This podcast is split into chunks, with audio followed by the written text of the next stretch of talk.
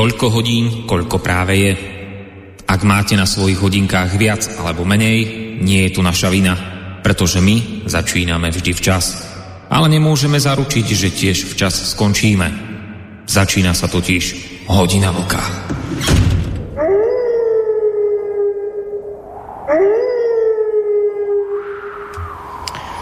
Len toť nedávno sa nám, vážení poslucháči, ako iste samozrejme mnohí z vás veľmi dobre viete a spomínate si, len toť nedávno sa nám skončil summit lídrov Európskej únie, ktorý sa tentokrát konal v honosnom sídle francúzských kráľov na zámku vo Versailles. Toto stretnutie šéfov vláda prezidentov členských štátov sa samozrejme konalo na pozadí e, vojny na Ukrajine.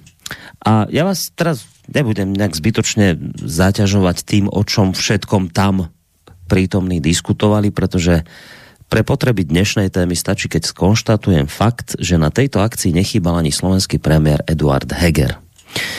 Našim internetom sa okamžite rozbehli zábery z tohto stretnutia a stali sa zdrojom značného posmechu, pretože sieťou kolovalo video, na ktorom bolo vidieť, ako si francúzsky prezident Emmanuel Macron vrelo podáva ruky s prítomnými lídrami, srdečne sa s nimi zdraví, ale žiaľ, keď išiel okolo nášho premiéra, tak si ho ako si zabudol všimnúť a nejako ho obišiel. Bolo to celkom vtipné video, ktoré mnohí okomentovali tým štýlom, že však inak to ani dopadnúť nemohlo, pretože niečo tak bezpohlavné, bez zube a prepačte za výraz zbytočné, ako je aktuálny slovenský premiér Heger, to sa len tak nevidí. Takto nejako by som parafrázoval výroky tých, ktorí z viac či menej objektívnych dôvodov nemajú veľkú tendenciu fandiť aktuálnemu premiérovi, ktorý mimochodom má aktuálne ďalší drobný škandálik súvisiaci s tým, že keď jeho český, polský či slovinský kolegovia ocestovali v týchto dňoch na Ukrajinu na stretnutie s prezidentom Zelenským. Tento náš premiér ako to slušne povedať, pustil do gaci a ostal doma. No, e, prečo toto všetko spomínam? No už preto, lebo práve tento slovenský premiér, ktorého si Macron nevšimol a ktorý nenabral odvahu vycestovať do Kieva, alebo teda aspoň takto hovoria zlé jazyky, bol jedným z najplamennejších protiruských bojovníkov na zámku vo Versailles tam bol veľmi odvážny. Tam dával veľmi vážne vy, vy, akože vyhlásenia. Tam bol v podstate taký najbojovnejší. Dokonca, tu sa dostávame k pointe, bol tak odvážný, že neváhal, on to teda nevyhlásil asi priamo tam na tom stretnutí, ale minimálne teda pred novinármi, ktorí sa ho na to pýtali, neváhal vyhlásiť niečo, z čoho sa mnohým, čo len tak trošku znalým problematiky prevrátili oči dozadu. Slovenský premiér Eduard Heger, ako budete o malú chvíľku počuť, si totiž podľa vlastných slov vie predstaviť okamžité odpojenie Slovenskej republiky od ruského plynu a ropy. No a samozrejme musíme rozprávať aj o energetickej nezávislosti Európy od ruských zdrojov. Keď sa na Slovensko, tak tam ohľadom dodávky ruských energií si viete predstaviť aj to úplné odstrihnutie Slovenska? Ja si viem predstaviť všetko. Áno, viem si predstaviť všetko.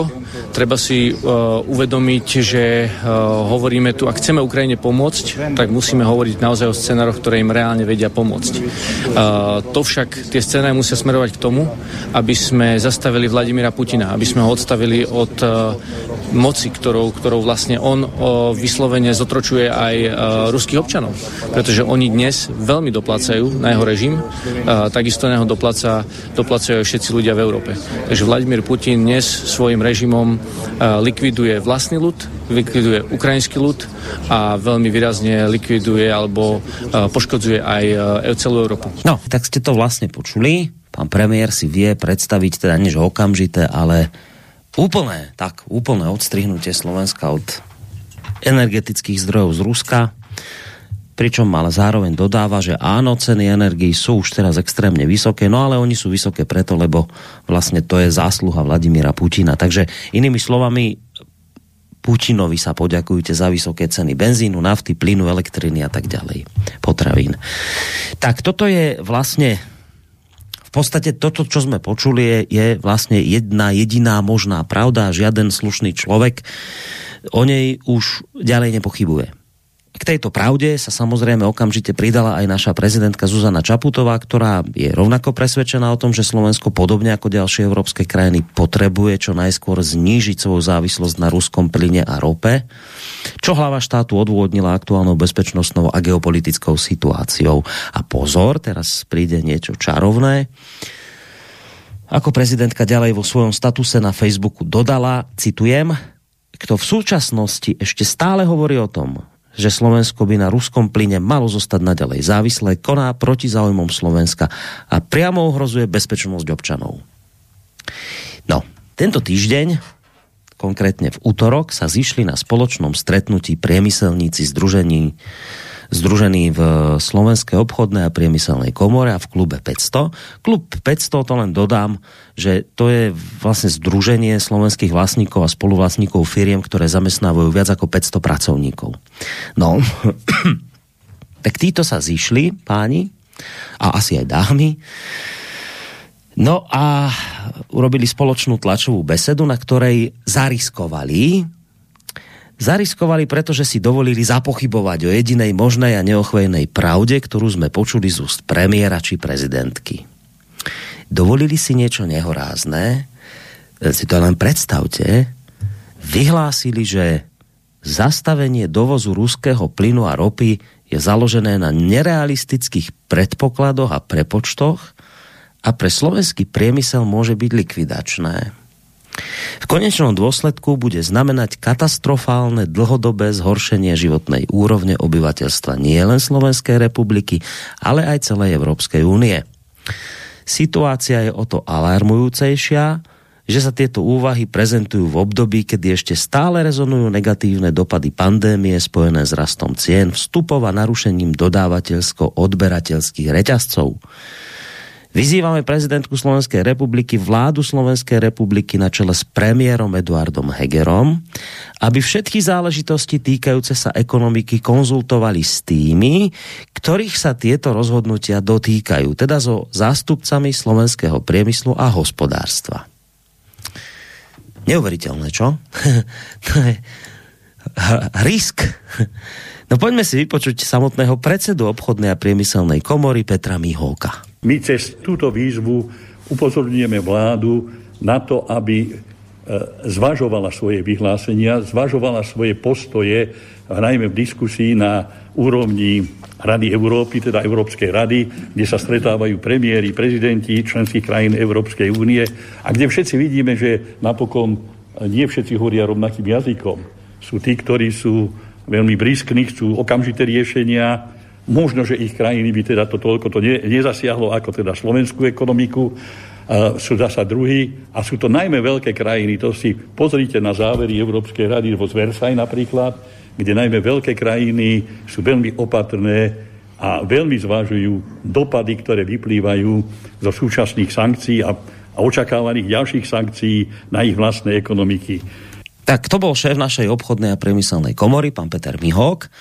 Ale čo je zaujímavé, a ja sa tak usmievam, lebo tento pán, on je taká neriadená strela, ale pritom je to človek, ktorý e, ktorý v časoch, keď všetko na Slovensku po 89. krachovalo, tak tento udržal a drží podnik fungujúci dodnes. Je to uh, predseda klubu 500, pán Vladimír Soták, ktorý je zároveň aj predsedom predstavenstva generálnym riaditeľom železiarní Podbrezová, tuto nedaleko od nás, Banskej Bystrice. A táto železiarne Podbrezová dáva prácu obrovskému množstvu ľudí z tohto regiónu. A tento pán Soták samozrejme túto firmu vedie, drží ju nad vodou, táto firma funguje, neskrachovala, práve naopak rozvíja sa. No a na tejto tlačovej besede bol aj tento pán Soták. Oplatí sa ho vypočuť si. Poďme na to nech povie hoci kdo, hoci čo. Nejde, akou cestou chce. Ale tu je otázka, tak, buď budeme mať plyn a budeme robiť, alebo nebudeme mať plyn a nebudeme robiť. A to, že niekto chce ísť, hej, nejakou cestou, cez Brusel, alebo cez Mariu Pannu, nejde kaďal chce. Tu otázka stojí, buď je plyn, a robíme, nie je plyn, nerobíme. Mám tu stanovisko To vyzerá tak, že to je z prezidentskej kancelárie. Kto teda dnes ešte hovorí o tom, aby sme na ruskom plyne zostali ďalej závisí, koná proti záujom Slovenska a priamo ohrozuje bezpečnosť našich občanov. Čo sú to za keci? Čo sú toto za keci? Kto si to dovolí povedať? Čo sú to za keci? Buď tu bude plyn, alebo nebude plyn. Buď pôjde ekonomika, alebo nepôjde ekonomika. A keď nebude, nepôjde ekonomika, nebude plyn, aj prezidentka nebude chodiť na lietadle, ale vráti sa ku koču, na ktorom chodila Maria Terezia. A bude jej dobrý. A pôjde na bioplyn. Čo sú toto za keci? Hoci kto povie, niekto sa vie, že pôjdeme takouto cestou. Nie sú cesty. Buď je, alebo nie je. Môže Brusel odstrihnúť Európu. Uvidia, čo urobia ľudia v Európe Uvidia, koľko pôjde Francúzov štrajkovať, koľko pôjde Belíčanov štrajkovať a čo urobia s Bruselom. Či budú sedieť v takýchto sídlách? Nebudú mať prečo. Čo sú to za keci? My toto ako máme počúvať alebo na toto odpovedať? Na to nie je odpovedať. Je alebo nie je? No, tak, Vladimír tak, z Podbrezovej. Premyselníci a veľkí zamestnávateľia v tejto súvislosti občerstvili vládnych predstaviteľov aj konkrétnymi číslami, ktorými podopreli tieto svoje tvrdenia, keď uviedli, že Slovensko je krajinou s 85-percentnou závislosťou na ruskom plyne. To je údaj Eurostatu z roku 2020 a so 100% závislosťou na ruskej rope. No, to sú čísla. Preto sú presvedčený o tom, že zastavenie dovozu plynu a ropy z Ruska by malo ničivé dôsledky a spôsobilo hospodársky kolaps a ako dodali, na Slovensku žije 5,5 milióna obyvateľov, ktorí potrebujú živobytie. Len v priemysle je zamestnaných 600 tisíc ľudí, ktorí musia dostávať výplatu. Po okamžitom odstavení ruskej ropy a plynu by došlo k reťazovej reakcii a odstaveniu jednej fabriky za druhou. Odstavenie plynu znamená, ako ďalej konštatovali títo páni, uh, neznamená len problém s vykurovaním. Plyn nie je len energetické médium, ale aj súrovina. Z čoho budú chemické továrne na Slovensku a v Európe vyrábať hnojivá, ktoré potrebujú naši polnohospodári? Z čoho budeme vyrábať AdBlue, potrebné do sanitiek, do policajných, vojenských či nákladných aut? Navyše na Slovensku sú veľkí priemyselní odberatelia plynu, ktorí by pri okamžitom odstavení ruského plynu a teda jeho úplnom výpadku museli odstaviť výrobu a prišlo by u nich k nezvratnému poškodeniu technológií. Je otázne, či by bolo v týchto prípadoch vôbec možné opätovné spustenie výroby. Tak toto boli zhruba slova e, ľudí, ktorí zastupujú priemyselníkov, obchodníkov, na Slovensku a vôbec ľudí, ktorí zamestnávajú a dávajú prácu ľuďom. Reakcia na tieto slova priemyselníkov a zamestnávateľov samozrejme nenechala na seba dlho čakať. Po ich výzve sa ozvala hovorkyňa predsedu vlády Lubica Janíková, podľa ktorej zníženie závislosti EÚ vrátane Slovenska od dovozu ruského plynu a ropy je strategicky správny krok a má plnú podporu slovenskej vlády. Rusko podľa jej slov používa tieto suroviny ako energetickú zbraň pri presadzovaní svojich geopolitických záujmov, pričom tieto záujmy nie sú totožné so záujmami Európskej únie. A pani Aniková k tomu dodáva, Veríme, že členovia klubu 500 a Slovenskej obchodnej a priemyselnej komory tieto nové výzvy príjmu a budú nápomocní pri hľadaní dlhodobo udržateľných riešení pre slovenskú i európsku energetiku. Nuž, Opäť som zase raz dlhší, skrátim to. Dobrý večer, vážení poslucháči. Vítajte pri počúvaní relácie Hodina Voka, v ktorej sa dnes budeme opäť venovať samozrejme konfliktu na Ukrajine, aj keď teda dnes e, skôr ani nie tak tej vojne a týmto veciam, ale dopadom, respektíve, aby som bol presnejší, dopadom našich sankcií, ani nie tak tej vojny, ale možno skôr tých sankcií, ktorými trestáme Putina, tak dopadom týchto sankcií na nás samotných, na našu ekonomiku, na naše hospodárstvo, zkrátka na naše peňaženky. E, keďže môj reláciový parťák je človek, ktorý žil profesne vo svete financií, tak ja si myslím, že toto je naozaj téma, pri ktorej sa on cíti ako ryba vo vode.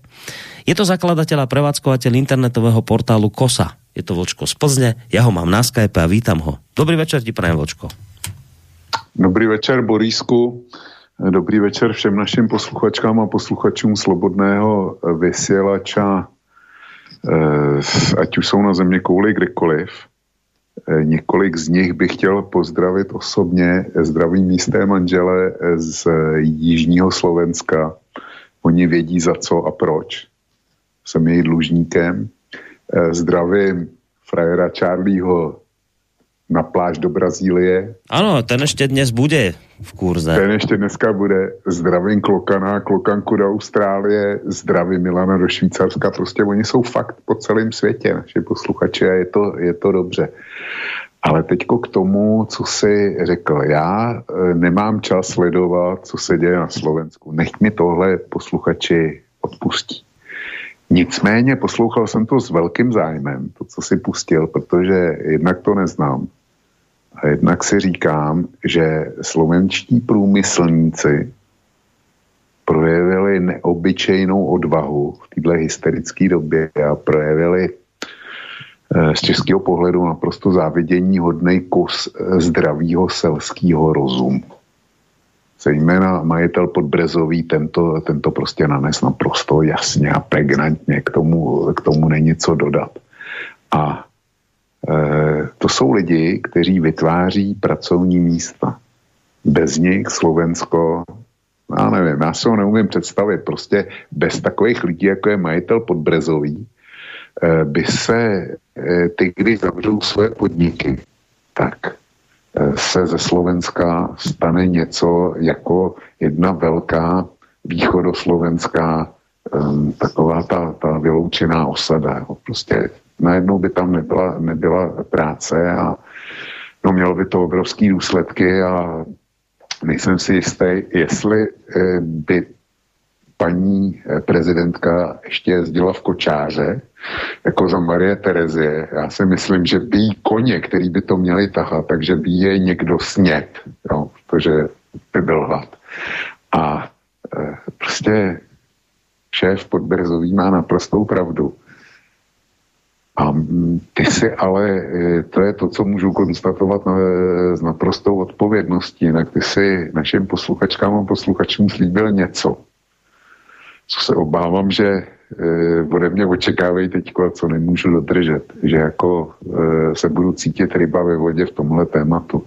Bolízko, ohledně sankcí a jejich dopadů, zejména těch dlouhodobých, to, to jako dneska není schopen nikdo, nikdo přehlednout. To, to, je, to je takový konglomerát obrovský, že nikdo nevidí a dokonce ani ti, co je vyhlašují, tak netuší, co z nich vzejde. Já se vrátím k tomu, co už jsem tady možná několikrát opakoval. Kde, ohledně 11. září si nikdo neuměl představit, jak to, co se z toho vyklube po 22 letech Spojené státy a celý západ tenkrát vyhlásili válku terorismu. No a kdo si představil, že nakonec Spojené státy a celý NATO výsledkem toho bude jejich panický útěk z Afganistánu. Jo, a porážka. Jasná, jasná hmm. ostudná porážka. Kdo si tohle uměl představit?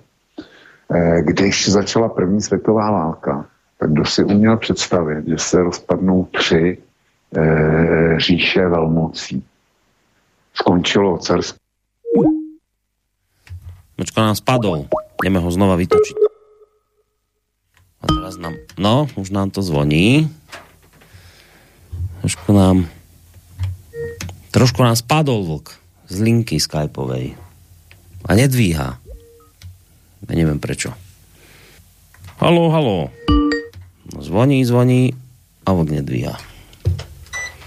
No, už ho tu máme. Už započujeme, Vočko, trošku si nám spadlo No, já tě, já tě slyším, a ono Dobre. to spadlo a já jsem o tom nevěděl. Dobre, už je dobré. Už sa... si ještě slyšel. No, toto, o prvej světové vojně. Tam nám to potom padlo. E, takhle, při první světové, e, když začala první světová válka, tak kdo si uměl představit, že jejím důsledkem bude druhá světová válka a vedle toho, vedle toho rozpad tří světových impérií? Ruského, německého, rakousko-uherského a Velká Británie, která byla tehdy eh, neotřesitelnou světovou jedničkou, tak vlastně se stala druhořadou, druhořadou mocností, protože jí to vyčerpalo tak, že zkrátka na Spojené státy už nikdy, nikdy e, nestačila a vlastně začal prudký britský e, sestup jo, na regionální mocnost. Čili my dneska, e, ta ukrajinská válka zahájila, já se velmi obávám, něco podobného, jako byla válka první světová nebo Eh, ne, nemluvím teda teď o tom, že by se mělo váčit jo, eh, na světový úrovni, no. ale eh, v důsledcích to může být stejný a v důsledcích to může být stejný jako 11. září. Zkrátka od 24.2.2022 máme jiný svět, než jsme měli do teďka.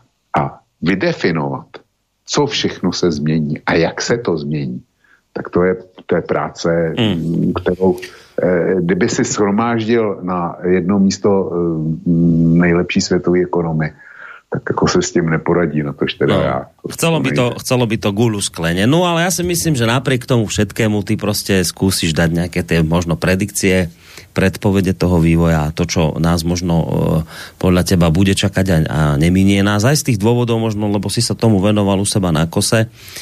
Ale skôr ako sa do tejto témy pustíme, tak predsa len sa ešte žiadať povedať dve veci. Najskôr teda samozrejme, že vítam aj vás, vážení posluchači a platí to, čo vždy, že sa môžete zapojiť telefonicky 048 381 0101 mailovo studiozavinač slobodnyvysielac.sk alebo cez našu internetovú stránku zelené tlačidlo otázka do štúdia. Ak by sme dnes, povedzme, že by tých mailov bolo veľa a nesíli sme ich všetky prečítať, tak potom pôjdu do útorkovej prípadnej relácie listáreň.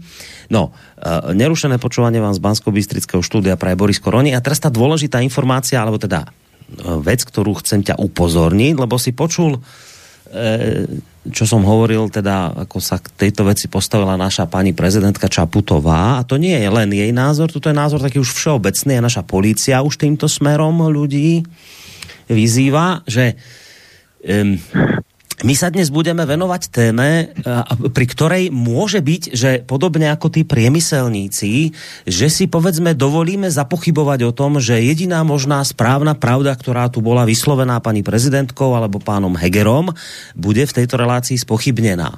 Keďže pani prezidentka povedala, že toto ale sa už pomaly rovná, ja neviem, ako to tam nazvala, ale budeme ju parafrázovať pomaly už e, rozvracaniu štátu, tak e, sme na tenky, sme, pohybujeme sa po tenkom ľade. Ja som dnes, a teraz trošku odbočím, ale súvisí to s tým, o čom hovorím. Ja som dnes s údivom som si prečítal, lebo um, šéf-redaktor portálu hlavné správy, pán Sobko, zverejnil dnes teda nejaké e, listiny, ktoré asi mu prišli z Najvyššieho bezpečnostného úradu, kde sa teda konštatovalo, prečo bol jeho web hlavné správy zablokovaný. No a e, potom tu tie, tie listiny prebrali aj rôzne médiá, ktoré sa tomu venovali a keď som si to tak prečítal, že prečo vlastne boli tie, e, tak, tie hlavné správy zablokované, to vieš, hlavné správy, však to je u nás taký najväčší, to bol portál. e, alternatívny, takže prečo boli, prečo boli zablokované, tak je to samozrejme všetko strašne tajné, ale, ale to, čo sa teda mohlo povedať, tak to sú na, tieto následovné body. Poprvé preto, lebo vraj šírili nepravdivé a zmanipulované informácie, ktoré spochybňujú zahranično-politickú orientáciu Slovenskej republiky ako demokratického a právneho štátu. Po druhé boli zrušené preto, lebo šírili vraj správy, ktoré podkopávali dôveru občanov vo vlastný štát, spochybňovali schopnosti štátnych orgánov vykonávať správu vecí verejných, polarizovali spoločnosť a zvyšovali napätie v spoločnosti. A teda zároveň ešte potom šírili nepravdivé vraj a zmanipulované informácie v súvislosti s vojnou na Ukrajine. No, tak počul si, že čoho všetkého sa dopustí asi reň, takže že, že čo k tomuto dodať. I teraz, však u vás máte teraz České republiky, sem samozrejme sa deje u vás v České republike toto isté. Jedna z obetí sa volá teraz tohto honu na čarodejnice, tak to je jeden, jedna z obetí je, je, je váš známy český pesničkár Jaromír Nohavica, ktorému teraz vo veľkom rušia koncerty, lebo teda, že nevrátil nejakú medailu, ktorú dostal od Putina, nedištancoval sa dostatočne od Putina. A on na, to, na tento humbuk teraz nejak zareagoval v týchto dňoch, konkrétne zareagoval citáciou, niekde na Facebooku, či kde to urobil, zareagoval citáciou z jeho piesne Ja si to pamatuju, zrozen v komunizmu, umřu v komunizmu.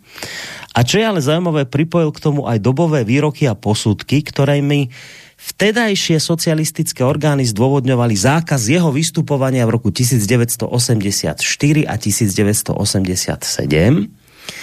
No a čo vtedy mu súdruhovia vyčítali, prečo ho vtedy umlčali? Tak citujem, že svým postojem, hodnocením a vyjádřením se staví proti základním postulátum našej společnosti. Alebo iný posudok, začal psát a zpívat písne, které uráželi naši lidovou armádu, zesměšňovali a provokovali, po, provokovali poctivé lidi a mladým, před kterými vystupoval, křivili názory. To tak to bolo za súdruhou. A teraz si počul vočko dôvody, pre ktoré sa vypína napríklad web hlavné správy. Jeden, jedným z dôvodov je, že vraj podkopávali dôveru občanov vo vlastný štát a spochybňovali schopnosti, to je krásne, spochybňovali schopnosti štátnych orgánov vykonávať správu vecí verejných. Čiže my sa teraz budeme, neviem, či si to uvedomuješ, že my sa, ak, my, my ak dnes budeme napríklad pochybovať o tom, že pani prezidentka sa môže míliť, alebo aj pán Heger sa môže míliť, ak si myslia, že, si môžeme, že sa môžeme odstrihnúť bez problémov od ruského plynu a ropy, tak ja mám vočko obavu, že my budeme naplňať bod číslo 2 a že sa veľmi ľahko môžeme dopustiť spochybňovania schopností štátnych orgánov vykonávať správu vecí verejných. A týmto budeme podkopovať dôveru občanov vo vlastný štát, dokonca možno aj budeme polarizovať spoločnosť a zvyšovať napätie v spoločnosti, keď budeme nejakým spôsobom pochybovať o jedinej možnej pravde, ktorá bola vyslovená pani prezidentkou a pánom Hegerom. Uvedomuješ si to? No co pak já, jestli si to uvědomuji, nebo to, jestli si to uvědomuješ ty. Jo, a bohužel, jestliže byli schopní hlavním zprávám napsat tohle, a ty si opravdu, opravdu naprosto e, brilantně vytáhl e, to, co dostal Jarek Nohavica za bolševika. To je úplně stejný slovník, stejná dikce a um, stejný záměr. Jo. Takže jo, to, to nebezpečí tady existuje, existuje e, evidentně a já tu dobu pamatuju a pamatuju docela dobře a oni soudruzi, když e, dostali se do úzkých a byli kritizovaní, tak jejich heslo bylo kritiku ano, kritiku ano, ale konstruktivní. Soudruzi, konstruktivní kritiku. No, to, to, byla, to byla taková ta kritika, která by je vlastně, vlastně pochválila. Eh, já eh, jsem po dobu toho tvýho dotazu přemýšlel, jak by měla vypadat eh, konstruktivní kritika dneska, tak aby se paní prezidentka Čaputová a pan, pre, pan premiér Heger a ty ostatní eh, cítili komfortně. A je to o tom, že buď teda eh, existuje demokracie, kde si můžeš svobodně udělat názor a ten názor můžeš podle listiny základních práv a svobod a evropských úmluv, tak ho taky můžeš veřejně a eh, bez trestu sdělit, pokud teda to nemá nějaký, nějaký mm, návaznosti, který by tě vystavili postihu. Ale e, nebo teda tu demokracii nemáš. Buď, jak, jak e, říkal šéf Podbrezový, plyn buď máš, nebo nemáš. Takže ono to je stejný i s tou demokracií. Demokracie buď máš, anebo nemáš.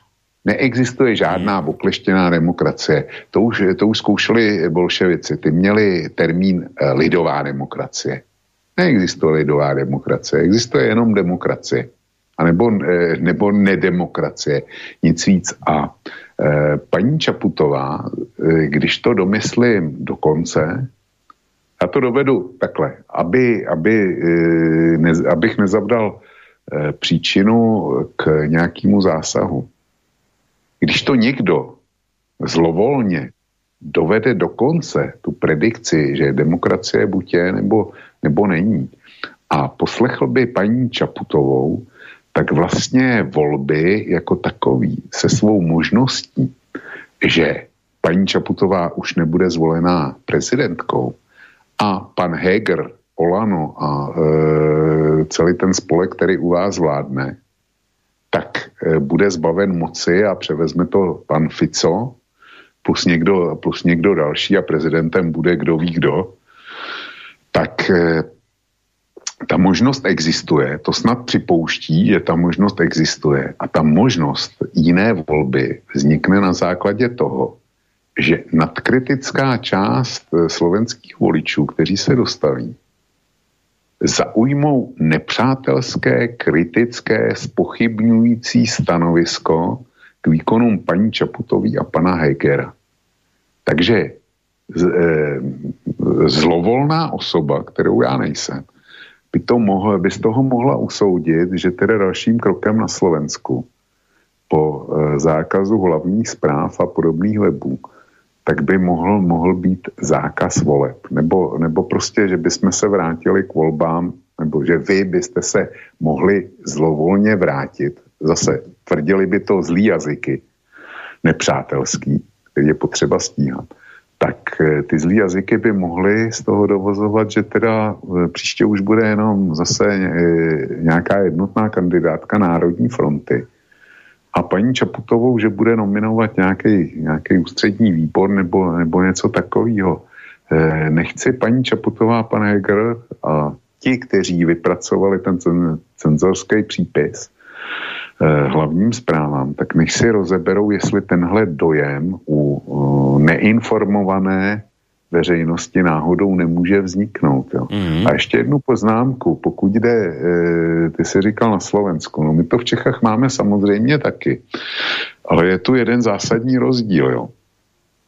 U vás aspoň ty hlavní zprávy dostaly nějaký dokument, o který se můžou opřít ve své další argumentaci, proč byly zakázaný. Ale u nás v Čechách nic takového neexistuje, aspoň teda pokud já vím. Eh, tam zkrátka je vypnuli a nikdo, nevím, jestli se s nima někdo baví nebo nebaví. Zatím jsem neslyšel, že by bylo eh, u soudu nějaký podání v téhle věci. A určitě jsem neslyšel o tom, že by někdo z těch postižených dostal nějaký takovýhle přípis, s kterým by mohl dál pracovat. Takže řekl bych, že jste na tom na Slovensku ještě o něco líp. No, to, že sa aj u vás dejú veci, to je naozaj zrejmé a že teda nemáme si vzájomne veľmi čo závidieť, keď je dnes reč o sankciách a hovorím o tom, že teda na pozadí skutočnosti, že sa naozaj pohybujeme po tenkom mlade, lebo si asi budeme možno dnes trošku spochybňovať jediné a možné správne pravdy. Tak na pozadí tohto som si všimol jednu vec, ktorá hneď ťa teraz vystaví už nepríjemnej skutočnosti, lebo toto by ma celkom e, zaujímalo, ako túto vec okomentuješ. My sa totiž to budeme dnes baviť o sankciách a o tom, aký to má dopad a tak, a všetko možné. A teraz nejak tesne pred reláciou mi udrelo do očí, ja ti to zacitujem že Česká republika by měla jít ostatním státům příkladem a uvalit vůči ruským prominentům vlastní sankce. Novinkám to sdělil to, novinky, to je portál český, novinkám to sdělil předseda Senátního výboru pro zahraniční věci Pavel no. Fischer, podle kterého je na místě plošné zmrazení ruského majetku. Pridává se tak k pražskému primátorovi Zdeňkovi Hřibovi z Pirátov, který již požádal českou vládu o razantnější zásah proti v Česku působícím oligarchům s vazbami na Kreml. Že, no, čiže e, to nie je tak, že už sme uvalili sankcie a poďme sa baviť o nejakých dopadoch, aké to na nás bude mať. Tých sankcií ešte očividne nie je dosť, ešte treba pokračovať a dokonca je tu nápad, že Česká republika by mohla ísť v sankciách voči Rusom príkladom ostatným. No tak čo hovoríš na tento nápad? Ako sa ti pozdáva? No, eh, ty dva páni, to je ještě jiná liga než váš Heger a paní prezidentka Čaputová. No, to, je, to je liga sama, sama pro sebe. Kdyby záleželo jenom na těhle, tak e, třetí světová válka už dávno vypukla. A já teďko odbočím trošku někam jinam. Když e, současná vládní koalice se uchopila moci, tak e, byly spory ohledně ministra zahraničí Lipavského, to je, to je stejná grupa jako, jako Hřib z Prahy, oba dva jsou piráti. A proč mluvím o něm? Protože pan Lipavský v jisté chvíli prohlásil, že nevidí důvod, proč by nemohl být příští sjezd sudeto německého Landsmannschaftu v Praze. To je něco, eh, co když slyším, tak nechci věřit vlastním eh, uším, eh, vidím rudě a je to pro mě naprostý popření, popření české státnosti. No, tak zkrátka pan Lipavský nemá problém s tím, aby byl příští sjezd sudeckých Němců v Praze a opírá to o známé tvrzení, že jaksi odsun má velkou vadu na kráse, že šlo o Eh, akt kolektivní viny a msty. Jo? A eh, nápad Fischera a Hřiba, tak to je čistá, čistá kolektivní zvůle, msta a kolektivní podlost, protože jestliže žádají vyvlastnění. No, počujeme se, halo? Zase si na... No já tě slyším. Dobre, trošku, já tě trošku som mal počuť, že som mal pocit, že si ne. nám vypadol, no. Ne, jestli teda ty dva pánové chtějí vyvlastnit kompletně ruský majetek, tak ho chtějí vyvlastnit, protože je ruský. Ne protože je konkrétně Putinův, e, některý z jeho dcer, nebo Peskova, nebo Lavrova. Ne. Jeho majetkem je Rus a proto má být vyvlastněn. Jo? Takže takhle, jak tě říkám, u nás je hůř než u vás. U vás tohle zatím, zatím nikoho nenapadlo. E, my dneska, e, nebo zase odbočím, paní bohužel ministrini obrany, tak to Calamity Jane Černochovou eh, napadlo a to k výročí vzniku protektorátu Čechy a Morava dala ve známost že mm, vlastně pozvala do České republiky jednotky Bundeswehru. Jinak řečeno eh, jednotky německé brané moci. Já užívám zcela záměrně tenhle termín, protože je to německá braná moc. No a e, pamětníci vědí, jak vypadaly váleční komunike. Tak e, paní Černochová, bohužel ministrině obrany, 16.3., eh, to znamená v den vyhlášení protektorátu, nebo první den fungování protektorátu, tak nevěděla nic lepšího, než prostě konstatovat, že eh, Bundeswehr přijde do České republiky. Tak na jedné straně je možný tohle a na druhé straně vyvlastníme, nebo jsou mezi náma tací, kteří hodlají vyvlastnit majetky lidí s ruským pasem jenom protože mají ten ruský pas. Jak tohle jde dohromady? To, to jako u vás ještě, hmm. ještě naštěstí nikoho nenapadlo. A u nás jako kolektivní vina sudeckých Němců, který efektivně zpěta, tenkrát asi z 92% hlasovali pro e, Hitlera, pro otržení sudet od republiky rozbíjelý, tak jako kolektivní vina se jim udála neprávem, ale kolektivní vina vůči všem Rusům dneska kteří žádnou Českou republiku nerozbějí, nechtějí odtrhnout, odtrhnout ani ažský výběžek, ani osoblažský výběžek, dokonce ani Břeclav, nebo nějakou tu vesnici, vesnici a město, které jsou nejvíc na východě, tak nechtějí to odtrhnout, nechtějí to, to okupovat a podřídit Putinovi. Hmm. Tak jenom proto, že jsou rusové, tak mají přijít eh, o svý majetky v České republice. No. Co k tomu ještě říct? No, tak ale, ale předpokládám, že to je jakože seriózna nějaká výzva z ich strany, že oni to myslí vážně. No jistě, že nie, nie, to, oni to myslí vážně. To, není to nějaký oni... happening alebo něco, že to ne, naozaj. není, není, není, není. U těchto dvou určitě ne teda. Hmm. No, ešte jednu drobnosť tu mám pre teba. Tiež to súvisí s touto témou a tiež také, že zase, zase ťa dám na ten tenký ľad, lebo bude ma zaujímať, čo si myslíš o tomto názore. Ešte jednu vec ti zacitujem a potom už citáciami skončím. Toto je pán Ivan Hoffman, toto meno ti určite niečo nové hovorí. Samozrejme. To muž novembra 89. Pesnička Sľubili sme si lásku, to je on za touto pesničkou, on to tam na tých plných námestiach hrál.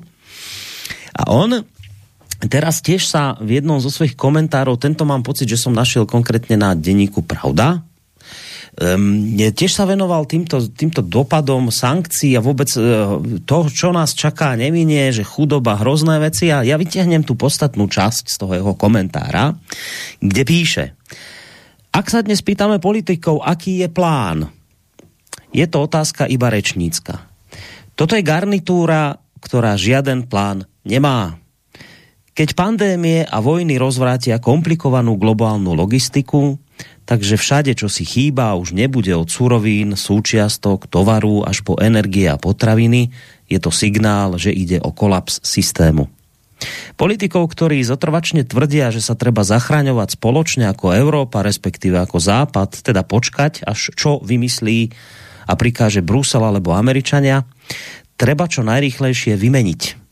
Poďakovať sa im za to, že v časoch prosperity boli vzorne nečinní a varovať ich, že v nadchádzajúcich časoch biedy a rozvratu by, sa nečinnosť, by za nečinnosť drsne doplatili. Čím skôr si zvolíme politikov, pre ktorých prioritou nebudú cudzie záujmy, ale vlastní občania, tým väčšia je šanca získať kontrolu nad vlastnou krajinou, postaviť sa v nej na vlastné nohy. Podobne ako my, sú ale na tom v Európe všetci. Precitnutie z kolektívnej globálnej eufórie do postglobalizačného chaosu sprevádza zisťovanie, od čoho všetkého sme závislí, čo všetko sme kedysi dokázali vyrobiť a dopestovať a už nedokážeme, pretože sme si dali nahovoriť, že sa nám to nerentuje. Je pikantné, že k nám smerujú utečenci namiesto toho, aby sa nám veľkým oblúkom vyhli. Aký je plán? Ak chcú nás azyl, je to v poriadku. Ale ak chcú budúcnosť, budú sklamaní, pretože sami ju nemáme. No, tak toto je názor pána Ivana Hoffmana, i ktorý teda hovorí, že nás, a počul si to, čakajú strašné časy, ťažké časy, hlad a chudoba. A máme tu politikov, ktorí, máme tu garnitúru, ktorá žiaden plán nemá. Sú to totálne neschopní politici, ktorí boli len do dobrého počasia a on potom ešte zároveň v tom svojom komentáre dodáva, ešte pridám pár vied, kde hovorí, kríza vždy vygeneruje politikov, ktorých spoločnosť potrebuje, aby sa postavila na nohy. Tomu ale predchádza voľný pád, ktorému sa prizerajú politici, ktorí neboli zvolení, aby z nich bol nejaký osoch. Nie je to vina voličov, že Európa ako celok a jednotlivé krajiny osobitne disponujú politikmi nepoužiteľnými do nepohody, tak ako sa nikdy nekupuje strecha na dom, ktorý ešte nezhorel. Nevolia sa v hlbokom miery drsní krízoví manažéri, ktorí vedia, čo treba robiť, aby ľudia nepomreli od hladu, neostali potme a nezamrzli. Čiže pán Hoffman hovorí, idú zlé časy, máme nepoužiteľných politikov, garnitúra, ktorá nemá žiaden plán. Prídu šikovní politici, ale tí prídu až neskôr, keď po, po tomto voľnom páde, ktorý nás čaká teraz s týmito nemožnými s touto nemožnou garnitúrou. No, strašné veci, zase obrovské spochybňovanie a v súlade s bodom číslo 2, pre ktorý boli zrušené hlavné správy, sa opäť dopúšťame hrozných vecí, lebo toto, čo tu zaznelo od pána Hoffmana, ale zase vrátim si, tak ale dal to mainstreamový denník Pravda, tak hádam to také zle nebude. No, čo, čo, čo si myslíš o týchto jeho slovách, Vočko? Mm, tak za... Zase ťa nepočujeme pokud vím, eh, je narozený na Slovensku, ale je to občan České republiky. A že ho přetiskla pravda, no tak nechci to, eh, a ty se ho citoval, tak nechci to, teď hlavní zprávy vyřídí eh, s pravdou. Nech zakážou vaší pravdu. No. To, to by nech zakážu, nech zakážu jinak, pravdu, to je krásné. nech zakážu pravdu. No, no? jasně, no, ano. ne, ne, ano, ať zakážou pravdu na Slovensku, tak. A, e, ale já to myslím, abych, abych jim nenahrál, tak já myslím e, ten list u vás, co vychází denně, velký slovenský informační portál. Já na něj sám často chodím, když chci něco na Slovensku najít, tak začínám pravdou. A e, tak nech, nech to zakážou, jako, jako zakázali hlavní zprávy. To, je, to nemá se slobodným vysílačem co dělat. A proč je pro mě důležitý, že Ivan Hoffman je e, český občan? Protože e, slobodný vysílač e, klidně jak si mohl citovat Ivana Hoffmana a já si myslím, že se nevyjadřoval ke slovenským elitám, ty teďko nechme stranou, ale mluví mi naprosto z duše, pokud jde o ten spolek, který eh, dneska vládne v České republice. To jsou chaoti, jaký, eh, jaký jsme ještě neměli. E, platí takzvaný vlkův axiom, který říká, že každá nová vláda je horší než ta předchozí, bez ohledu na to, jak špatná ta předchozí byla. A tahle to potvrzuje jako mírou naprosto netušenou.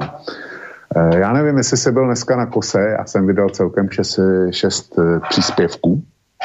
Dnes ani nie, dnes on to nějak nestihol. A, a jeden, jeden z nich byl postavený na tom, na sdělení eh, portálu Seznam.cz, což je největší v Česku fungující portál, kde se konstatovalo, že Pražská radnice, to znamená primátor Hřib, a e, pražská energetika, což je jeden ze tří e, systémových distributorů, který v České republice máme, které zásobuje energie, má hlavní město Prahu, pak už je tam jenom Čes a e, na Jižní Moravě a Jižních Čechách E.ON, německý, tak to jsou tři systémoví dodavatele elektřiny a plynu v České republice. Tak Praha plus Pražská energetika napsali společný dopis na Eh, českou vládu, kde se konstatuje, že jestli vláda velice rychle, v řádu, v řádu možná hodin, možná dní nepřijme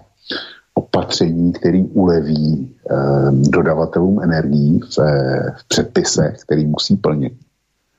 A zejména pokud jde o zálohy, který musí deponovat u kontrolního úřadu, kde budou dodávat plyna, z kterého by se případě jejich selhání platili nějaký ty dotace domácnostem a nějakomu. Tak jestliže jim v tomhle neuleví a naprosto zásadním způsobem, tak se taky může stát, že dojde k řetězovému e, krachu dodavatelů zejména plynu. A včetně těch velkých systémových integrátorů dodavatelů poslední instance. Hmm. Tohle, tohle, vyšlo, tohle vyšlo včera. No, to jsem čítal. Za... To, to dneska, ne, dneska jsem to našel, eh, ne, našel jsem to, okamžitě jsem to eh, vydal eh, s příslušným komentářem. Já si vůbec neumím představit. A že s vládou jednali a vláda i přijala snad, nebo na vládu snad i šel nějaký materiál, který někdo zpracoval, který by s tím něco měl dělat. Ale nedostalo se to na pořad jednání vlády. A oni upozorňují na to, že může, může dojít k rozpadu dodávek. Jo, čili takováhle je situace u nás. A Ivan Hoffman, já to uvádím proto, i když Ivan Hoffman říká, že jsou neschopní, že, jsou, že to jsou chaoti, absolutně neschopní, tak má k tomu e, naprosto pasující důvody, které jsou. Vláda nemá čas na to, aby projednala takovouhle zásadní záležitost. Znovu eh, konstatuju, co říkal šef Podbrezový. Plyn buď je, nebo plyn není. Není, eh, mezi tím není, není žádná mezi, mezi varianta. Takže plyn buď je, nebo není. Ovšem vláda e, materiál k, k tomuto bodu vůbec neprojednala. No a aby řeč nestála, tak e, ty už si zmínil tu cestu do Kieva, tak tam byl náš Petr Fiala, je to úžasný geroj, když teda se budeme bavit e, ukrajinštinou, tak je úžasný geroj, slava Ukrajině. A na to čas má, na to, na to obětoval minimálně dva dny svýho vzácného času, ale na to, aby řešil takovouhle fundamentální a fatální záležitost, ohrožující existenci českého průmyslu a vůbec eh, jaksi determinující život eh, veškerého obyvatelstva, tak na to čas nemá. Jo. Mhm. Tak jako, jaký chceš jiný důkaz? Znova, nebavíme se o Slovensku. U vás nic podobného hmm. není. Bavíme se, bavíme se o České republice.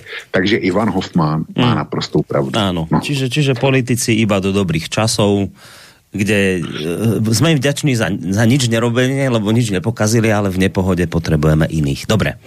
Tak toto sú veci, ktoré som chcel tak nejak e, v úvode s tebou rozobrať a zistil som, že ten úvod sa nám pomalinčky natiahol na celú jednu hodinku, ale čak to nevadí, my sa zase na druhej strane nikde až tak veľmi neponáhľame.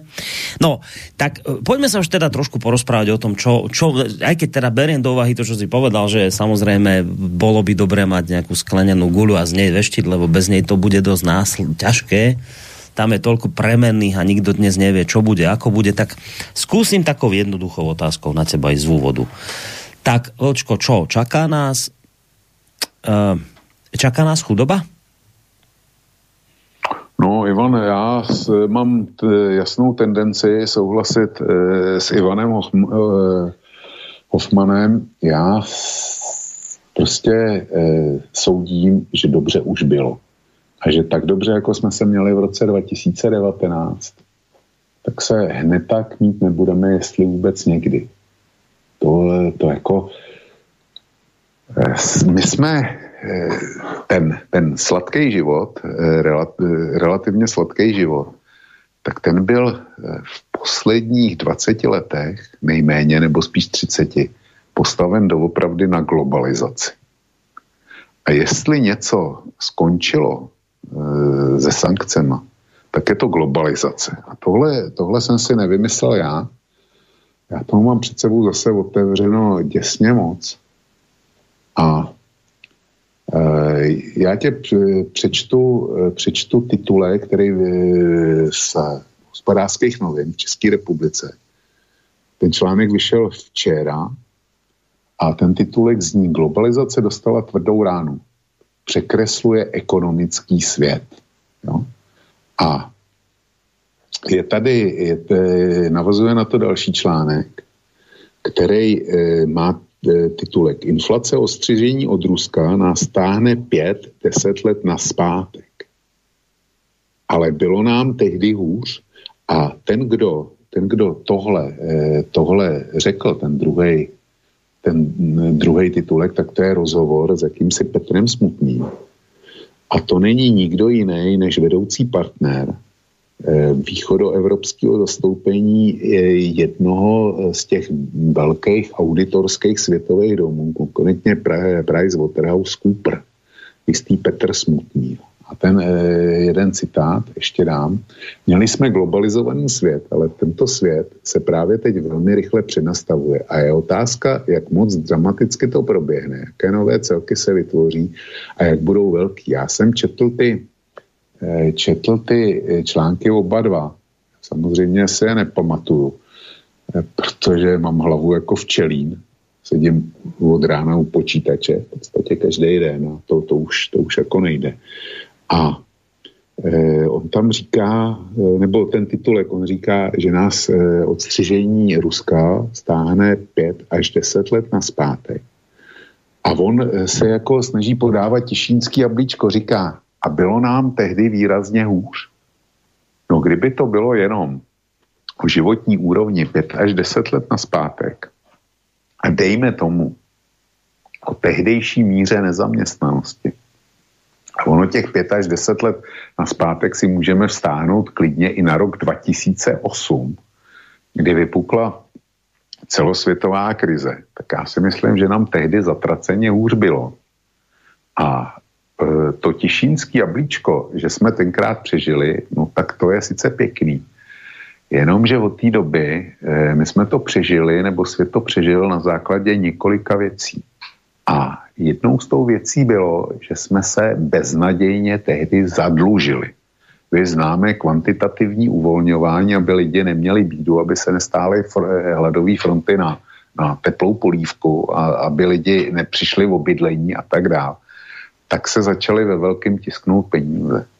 A to tehdejší tištění peněz spolu s druhým takovým bláznivým tištěním peněz při koronavirové krizi tak to je důvod, proč dneska máme tu šílenou inflaci.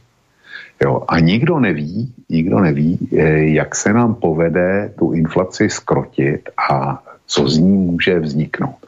A sankce tomu rozhodně nepřidají. A e, jestliže teda svět a západ speciálně se bláznivě zadlužil eh, při krizi roku 2008 a při covidové krizi, tak jak se chce zadlužit při třetí velké krizi, pokud jeho sankce jí doopravdy způsobí. No. To mi teda, eh, to ať mi někdo vysvětlí a ať mi, ať mi řekne, eh, co půjde. Eh, já jsem četl na našich webech, českých webech, který komentují Rusko, jak tam ta ekonomika chřadne. No a já to nezlehču. Situace v Rusku je opravdu, mm, to, je, to, je, to bude jízda. Jo. To bude jízda, kterou svět asi neviděl ještě. A být Rusem příští 20 let, to, to, to nebude závidění hodná úloha. Eh, bez ohledu na to, jestli bude žít v Rusku nebo mimo Rusko. Mimo Rusko to bude vyvrhel a v Rusku to bude někdo, kdo bude muset zatnout, eh, zatnout zuby a snášet něco, co si radši nechci představovat. No a to znášanie bude také kruté, aj ak by teda sa Rusi primkli bližšie ekonomicky k Číne? Aj tak to bude těžké? No, pokud by Čína šla Rusům na ruku, tak by to bylo výrazně, výrazně snažší a lehčí. A dojel by na to západ, ale k tomu se možná vrátíme, protože víš, že dneska byl eh, telefonický rozhovor Biden mm-hmm. eh, versus prezidenci. A o tom je zatraceně málo výstupů všude. Skoro nic. Já jsem, já jsem nejlepší výstupy našel na ukrajinském serveru strana .ua vřele doporučuji sledovat, protože to je, to je náramný informační zdroj a podotýkám, je to server, který normálně publikuje na Ukrajině. Jo. Kdyby někdo takhle publikoval na Slovensku, tak se sadím, že by dopadl jako hlavní zprávy. Ale na Ukrajině, na Ukrajině, která vede válku, to ještě pořád je. Takže mě na tím zůstává rozum stát, ale Eh, tam jsem našel zatím nejúplnější informace o tom, co si ty dva pánové povídali. Ale Borisku, jede jeden poznatek. Čína eh, nebude, eh, Čína prostě hraje svoji vlastní hru a hlavním leitmotivem té hry určitě není pomoc Rusku. Hlavním, hlavním hybatelem čínského konání ohledně e, možný podpory nebo nepodpory Ruska je výhradně a jedině čínský zájem. A Čína jako taková je, je civilizace, která je 4000 let stará. A my máme všechno tendenci posuzovat takovým tím naším západním viděním, to znamená, furt řešíme okamžitý, okamžitý profit a okamžitou ztrátu. A už, už teda vize e, třeba pět let dopředu, o deseti ani nemluvím, tak ta je v našem civilizačním prostoru něco, s, kým, s čím skoro nikdo a zejména politici vůbec nepracují. Ale Čína existuje 4000 let, nebo respektive její civilizace. A e, to je jeden, jeden faktor. Druhý faktor je, že e, Číňani chápou e, problémy jinak. E, pro ně pro, problém jedince je něco, co je pod jejich rozlišovací schopnost. A vždycky tam funguje zájem celku a my jsme nastavení přesně naopak. Problém, eh, problém celku je pod naší eh, rozlišovací schopnost a existuje pouze zájem, zájem jednotlivce. Čili Číňani eh, se naučili být trpěliví za ty 4000 let a eh, chápou, že celek je víc než jedinec. Zatímco Amerika existuje 250 let, a moderní západ neexistuje o moc díl. Takže, eh, takže my jsme netrpěliví, nemáme čas a Číňani si zažili posledních 350 let ve své historii obrovský ponížení od bílého muže. A já si myslím, já jsem v Číně nikdy nebyl, znám pár lidí, kteří tam obchodují, ale eh, nemám zase od nich žádný hluboký znalosti. Ale myslím si, že pro Západ jsme všichni bílí ďáblové. A nerozlišují mezi Rusem a Američanem. Američani jim přece obrovsky pomohli za druhé světové války. No a potom jim obrovsky pomohli eh, po nástupu Nixona a Kissingera, eh, kdy vlastně oni nastartovali ten čínský hospodářský zázrak. A přesto jsou to dneska Spojenými státy zásadní největší rivalové. A jediný, jak to vidíme my, jediný čínský zájem z našeho hlediska by mělo být, eh, nebo z našeho eh, hodnocení by mělo být, co pak Čína nevidí, že když eh, Rusko padne, takže vlastně Čína je další na řadě. No ano, to je, tak, to je, to je taká to logická je, otázka, ano, ano. To je logická otázka, s kterou my všichni pracujeme a říkáme si, ta Čína přece nemůže být slepá, že potom, potom co potká Rusy, tak zkusí západ na ní. Jenomže já jsem na tímhle hodně přemýšlel a neznám, ne, neznám modely myšlení čínského vedení. Jo. Ale ty lidi, říkám znova, znova upozorňuji na to, že se jedná o civilizaci starou 4000 let. A co my pracně vymýšlíme, všelijaký postupy a takovýhle věci, tak oni už tam určitě dávno zmákli. A já si, tam může být i tendence nechat Rusko maximálně vykrvácet, tak aby to byl slabý stát, který bude fungovat jako, jako e, čínský surovinový přívesek. A to, to jako je klidně možný. Nebo, že by Číně taky mohlo e, naprosto vyhovovat, aby se Rusko zhroutilo, protože určitě by následoval rozpad jako tomu bylo v případě Sovětského svazu. Každý by se, každá ta entita by se snažila zachránit sama sebe. Ale Čína, Čína má asi 4000 kilometrů společné hranice s, s Ruskem. A já jsem kdysi viděl čínský mapy, který, který ukazovali nebo dokazovali, že Sibiř byla historicky čínská. A vlastně na Číně je vybojoval kozák Jermák a připojil, eh, připojil, připojili teda k carskému Rusku tenkrát. A to Číňani nikdy nezapomněli tohle. A Západ samozřejmě hraje taky s premisou, že by se Rusko rozpadlo, jednak by jim eh, odpadl globální soupeř, který je schopný eh, zničit svou atomovou triádou Spojený státy. Ale především si malují, že by se dostali k ruským surovinám, které jsou na Sibiři. Takže já e, bych chtěl upozornit, pokud nás někdo poslouchá náhodou nebo bude poslouchat ze záznamů z těch, kteří mají, drží v, v ruce, jak já říkám, klíče, tak pokud nás poslouchá některý e, držitel klíčů, tak se ho dovolu upozornit, že než by Západ si uvědomil, že teda konečně může exploatovat podle svýho tu Sibiř, ruskou. Takže už by dávno žádná ruská Sibiř nebyla, bylo by to čínská Sibiř.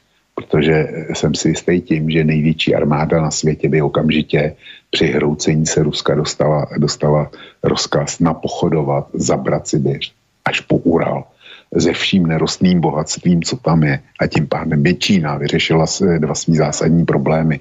To je, že nemá dost prostoru a potom e, surovinový zdroje, jak nerostný, tak dřevo a podobně. A než by se Západ zpamatoval, tak by to Čína vojensky obsadila a už by tam odsaď nikdo nedostal. Takže to je, Číně může vyhovovat i tenhle scénář. Dobre, a teda pravíš, sa... ale že po tom dnešnom rozhovore, že ti do toho skáčem, že, ale že po tom dnešnom rozhovore Bidena so Xi Jinpingom nie si z toho nejaký múdrejší, že zatiaľ nemáš nejaké informácie, z ktorých by si mohol teda usudzovať, že či Čína sa zachová tak alebo tak. Ešte, či, či máš no, už nejak? E, já už nějaké informace mám. Moment. Já jsem vydal flash. Krát. No, čko, už si tu, počujeme sa, halo, halo. No, ja, ja Vy, vypadávaš, ako keby si mal nejaký taký zlý signál, alebo čo, internetový? Nevím, nevím, já, já si myslím, že mám signál dobrý. Jo. Dobre, teraz ťa dobre počuť. Čiže vrá, skončili sme pri tom, ako vrajíš, vydal som flash a už sme ďalej nepočuli. Vydal jsem flash a já ji přečtu. Flash. První uchopitelné výstavy, výstupy po jednání Biden si. Zatím je toho zoufale málo, je to o to více zarážející, že na informace z tohoto rozhovoru čeká celý svět. Především mlčení západních zdrojů je zcela netypické. Že by, že by to něco naznačovalo, ale ukrajinský server strana UA je doslova k nezaplacení. Kromě blábolů na eh, seznamu CZ jsem opravdu doteď na nic nenarazil. Kromě informací mého oblíbeného ukrajinského serveru. A e, tam je titulek v azbuce a já překladač mi to přeložil takhle. Biden slíbil zrušení části sankcí proti Ruské federaci výměnou za ukončení války. Americké ministerstvo zahraničí učinilo několik důležitých prohlášení ohledně Ukrajiny, Číny, Ruska a protiruských sankcí. Za prvé, Spojené státy doufají, že zruší mnoho sankcí proti Ruské federaci, pokud ukončí válku a obnoví suverenitu Ukrajiny. Za druhé, USA zakročí proti zemím, které pomáhají Rusku uniknout sankcím nebo se stát útočištěm pro jeho finanční zdroje. Za třetí, USA signalizovali Čínské lidové republice důsledky podpory Ruska v situaci s Ukrajinou pro bilaterální vztahy a vztahy se spojenci Washingtonu. Takže tolik informace Američanů. A nyní, jak to okomentovala Čína. Titulek zní. Čína vyzvala USA na to, aby navázali dialog s Ruskem a zohlednili jeho postoj k Ukrajině. Prezident Čínské lidové republiky Xi Jinping už si nám zase vypadl. Vztahy mezi, no? že, vztahy, že vztahy mezi Amerikou a Čínou jsou stále napjaté kvůli slepé ulice, kterou vytvořil Donald Trump. Číns, americko-čínské vztahy ještě nejsou z patové situace vytvořené za Trumpa, naopak čelí ještě větším výzvám, zejména ohledně Tajvanu, řekl si Jinping. Čínský prezident navíc dodal, že Spojené státy a NATO by měly navázat dialog s Ruskem a vzít jeho obavy e, vážně, aby se odstranili. E, aby se odstranili skutečné příčiny krize na Ukrajině. A končím větou, obrázek si jistě uděláte sami. Co asi Biden od Číňana získal.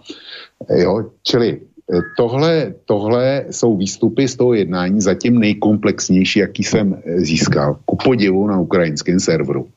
Jinak, eh, jinak jako ani na Bloombergu, ani na e, Reuteru, který mám před sebou taky otevřený, tak jsem podobný hodnocení zatím nenašel. Hmm.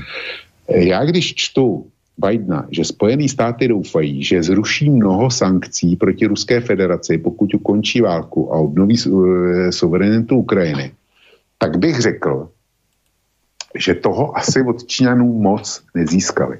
Hmm. Protože to je, eh, to je první signál jako eh, aspoň nějaký malý vstřícnosti vůči Rusku. A dál už jsou to jenom výhrušky, další dva body, hmm. už jsou jenom výhrušky Číně.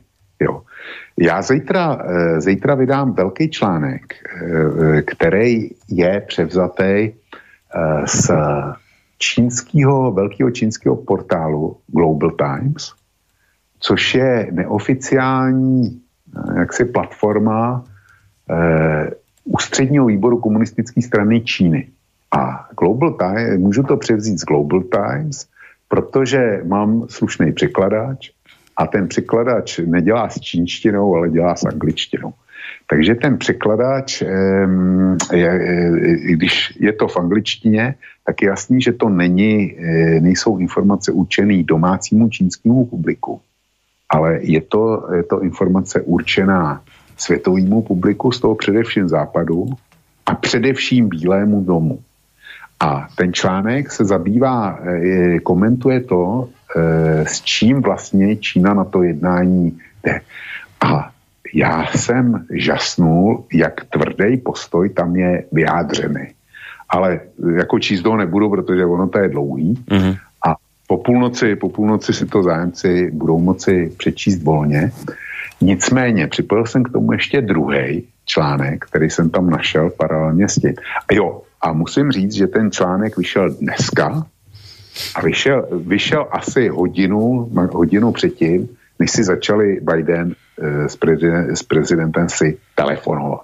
Tak vyšlo tohle. Jo.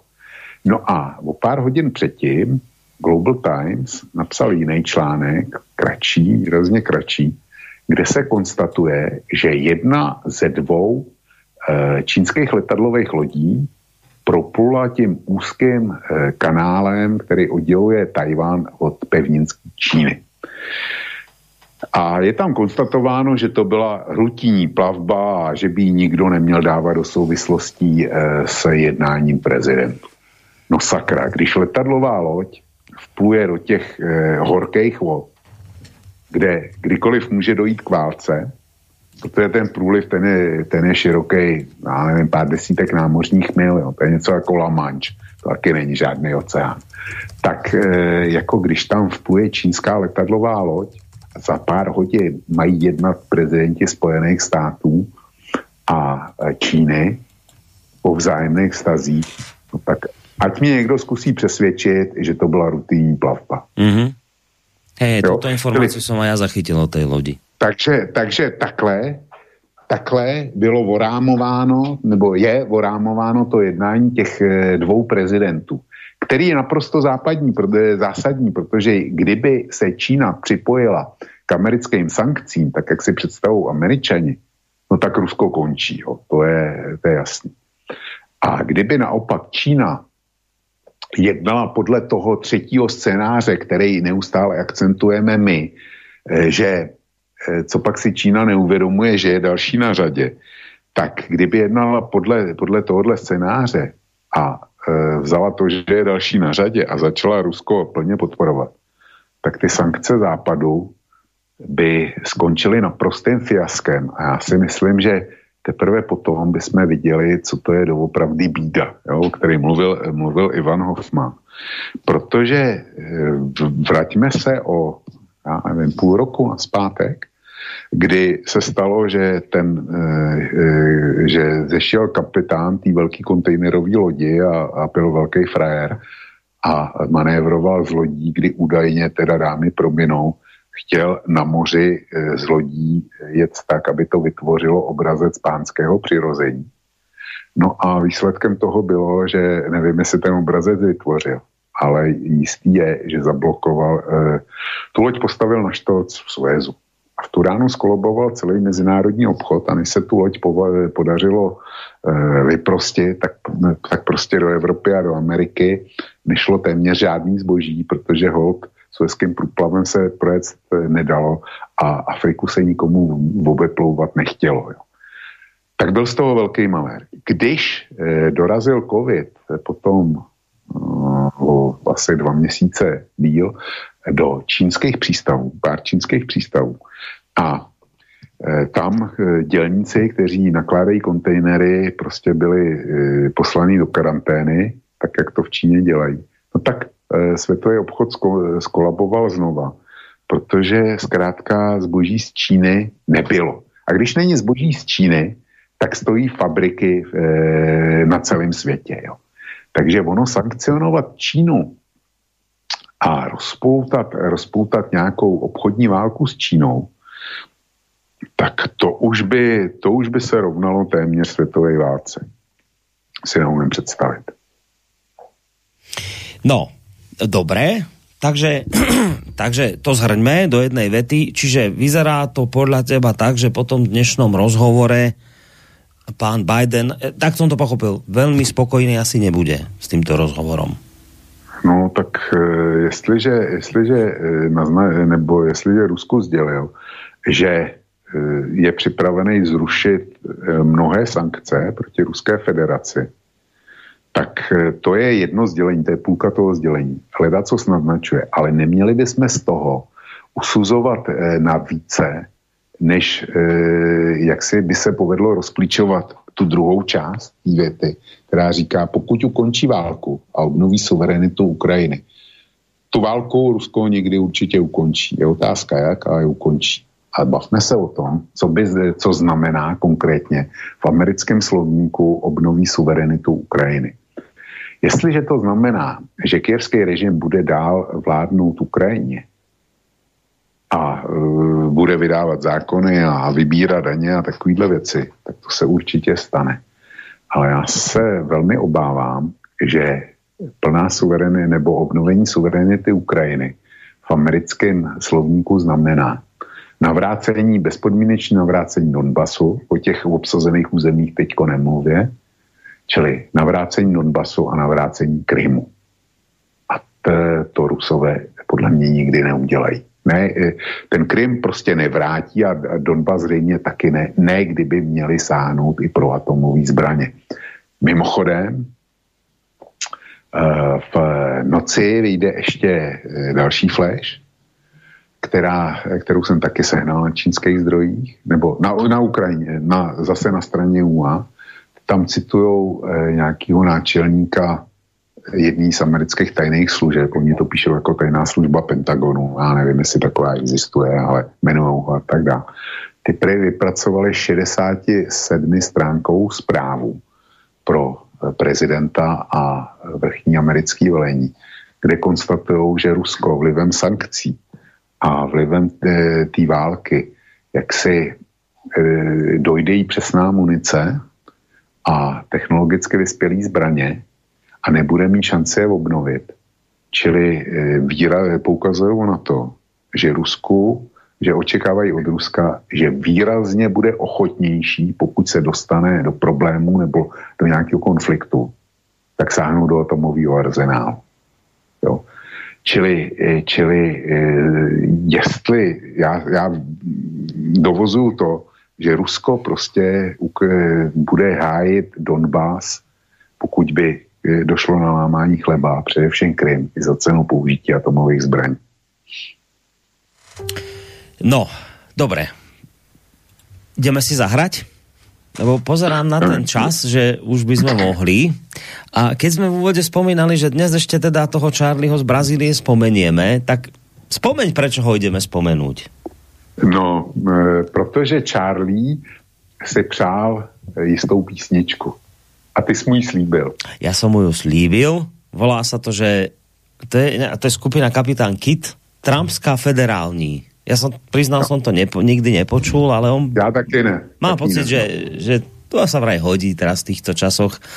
Tak e, sme tu tého prozbu vypočuli a ideme mu zahrať. Nie len jemu, ale aj vám. A zároveň si teraz počas tejto hudobnej prestavočky trošku aj oddychneme. My vynalezli dávno Esperanto a zrušili jsme strany světové Ať říkali nám Laco nebo Franto, především jsme byli trempové. Po poslední chleba, posledního trumu, každý s každým rád se rozdělil. Kdo hleděl na řeč a kdo na korunu, když s bráchou z jedné láhve pravdu pil. Na vaše zdraví proto piju Zatímco smívám další dlouhý cesty prach, však pro nás všechny hromy bijou a bory šumí po skalinách.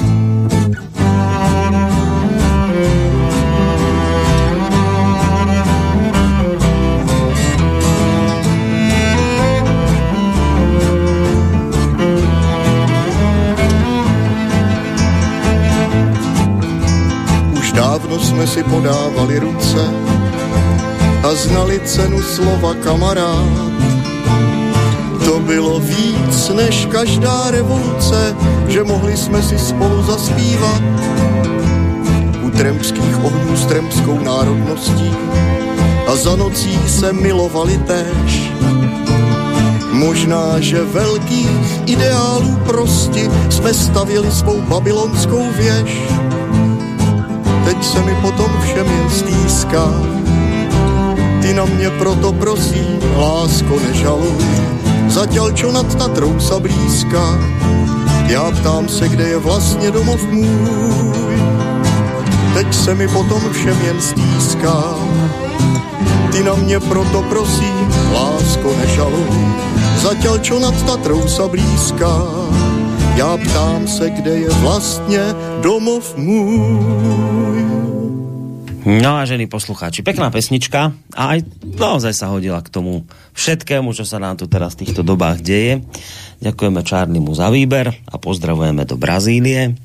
No počúvate reláciu Hodina Voka. Samozrejme na pozadí vojny na Ukrajine sa bavíme o všetkom možnom, čo s týmto konfliktom súvisí, keď teda prioritne viac sme chceli riešiť tie hospodárske, uh, ekonomické otázky. A možno by som aj v tejto chvíli zalovil do mailov, lebo ich tu naozaj požehnania a skúsil aj nimi možno posunúť potom túto debatu týmto smerom. Uh, dobrý večer. Často sa aj v týchto reláciách, aj v iných hovorí o preformátovávaní sveta, ktorého máme byť teraz počkajte s tým telefonom, ktoré teraz dáme si maily, ktorého máme byť teraz svetkami. Čítal som kde si komentár, budem to len parafrázovať, v ktorom písal, myslím, Ronald Dižip o tom, že v budúcnosti budú nerastné zdroje na strane Ruska, ktoré ich dá len svojim priateľom a týmto krajinám sa bude dariť. Čo si o to myslí Vlk? No pokud Rusko zůstane izolovaný, tak mu v podstatě nic jiného nezbyde. Já s tím, já ten názor, já ten názor sdílím. Vždyť Spojené státy zakázaly dovoz, dovoz ruského e, plynu a ruské nafty a Západ, nebo respektive Evropská unie to chce následovat.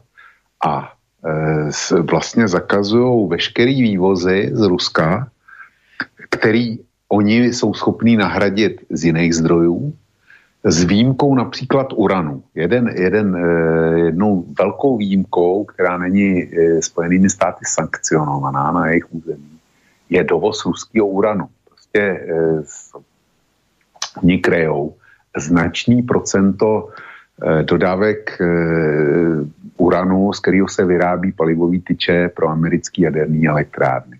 A protože Spojené státy nemají dost uranu, tak eh, ruské jim, eh, ruské jim, je, jim je vítané. Stejně tak je to s paládiem, stejně, eh, stejně tak je to s dalšíma surovinama, například, například s niklem. A Evropská unie je na tom podobně, vy teda vaše bochovce nebo naše duklovany, ty prostě potřebují ruský palivo a ekvivalent není zatím, Eh, jakože Westinghouse se o to určitě pokusí, ale e, bude mu to trvat, takže, takže palivový tyče jedině z Ruska a jinak nad e, ru, e, Ruskem e, ohrneme nos a chceme mu způsobit co největší možný, možný těžkosti. A Rusko tomu samozřejmě bude muset čelit. Já jsem upozornil ještě v době, kdy bylo jenom, jenom napětí, že Rusové a Číňani podepsali dohodu o e, plynovodu Síla Sibiře 2. No tak ten teďko bude vystavený, e, postavený bleskovým tempem. Jo. Zrovna tak, e, když e, z západní firmy odešly z těžebních polí Sachalin 2, tak já si myslím, že tam naskočí okamžitě Číňani. Vedle toho pod západní sankce poslední kolo eh, patří i dodávky strojů a zařízení pro ruský těžební průmysl, včetně naftového a plynárenského, eh, kterým chtějí Rusko zasáhnout velice citelně. No, já nevím, jestli tohle dělá Čína, ale při jejím průmyslovém potenciálu dneska, tak eh, bude, si myslím, velice rychle schopná ty věci Rusku začít dodávat. A samozřejmě, že se Rusko postará o to, aby se k těmhle úzkoprofilovým věcem dostalo. Jak si to zařídí, to nevím, ale protože toho dost pamatu, eh, to by asi nic neříká zkrátka kokom. A jaká zkrátka? Eh, kokom. Sáno cocom. To si asi nikdy neslyšel. No. Mm. Eh, pamětníci si vzpomenou. Tohle není první stav, kdy je eh, do Ruska nebo do sovětského, bývalého sovětského svazu něco eh, blokováno. Eh, za dob studené války západ, západní země pod vedením Ameriky zřídili právě ten COCOM, psáno, čtenou kokom, a to byl jakýsi povolovací výbor, který kontroloval vývoz citlivých a zakázaných technologií na východ. A patřila tam spousta zboží a kromě jiného taky e, počítače. Jo, tenkrát e, počítače IBM a po, počí, počítače firmy Digital Equipment. IBM existuje, Digital Equipment už myslím ne.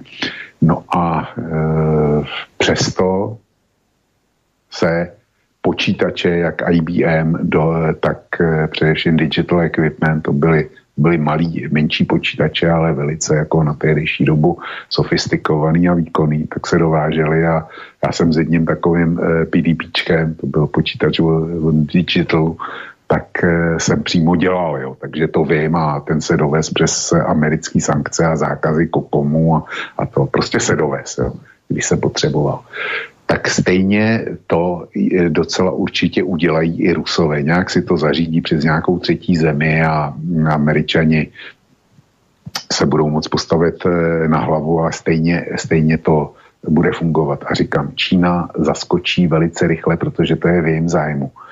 A když tohle eh, embargovaný zboží dodají, dokážou vyrobit a dodají ho Rusku, tak určitě zapodíli na těžebních právech a tak dále a tak dále. Jo. Hmm.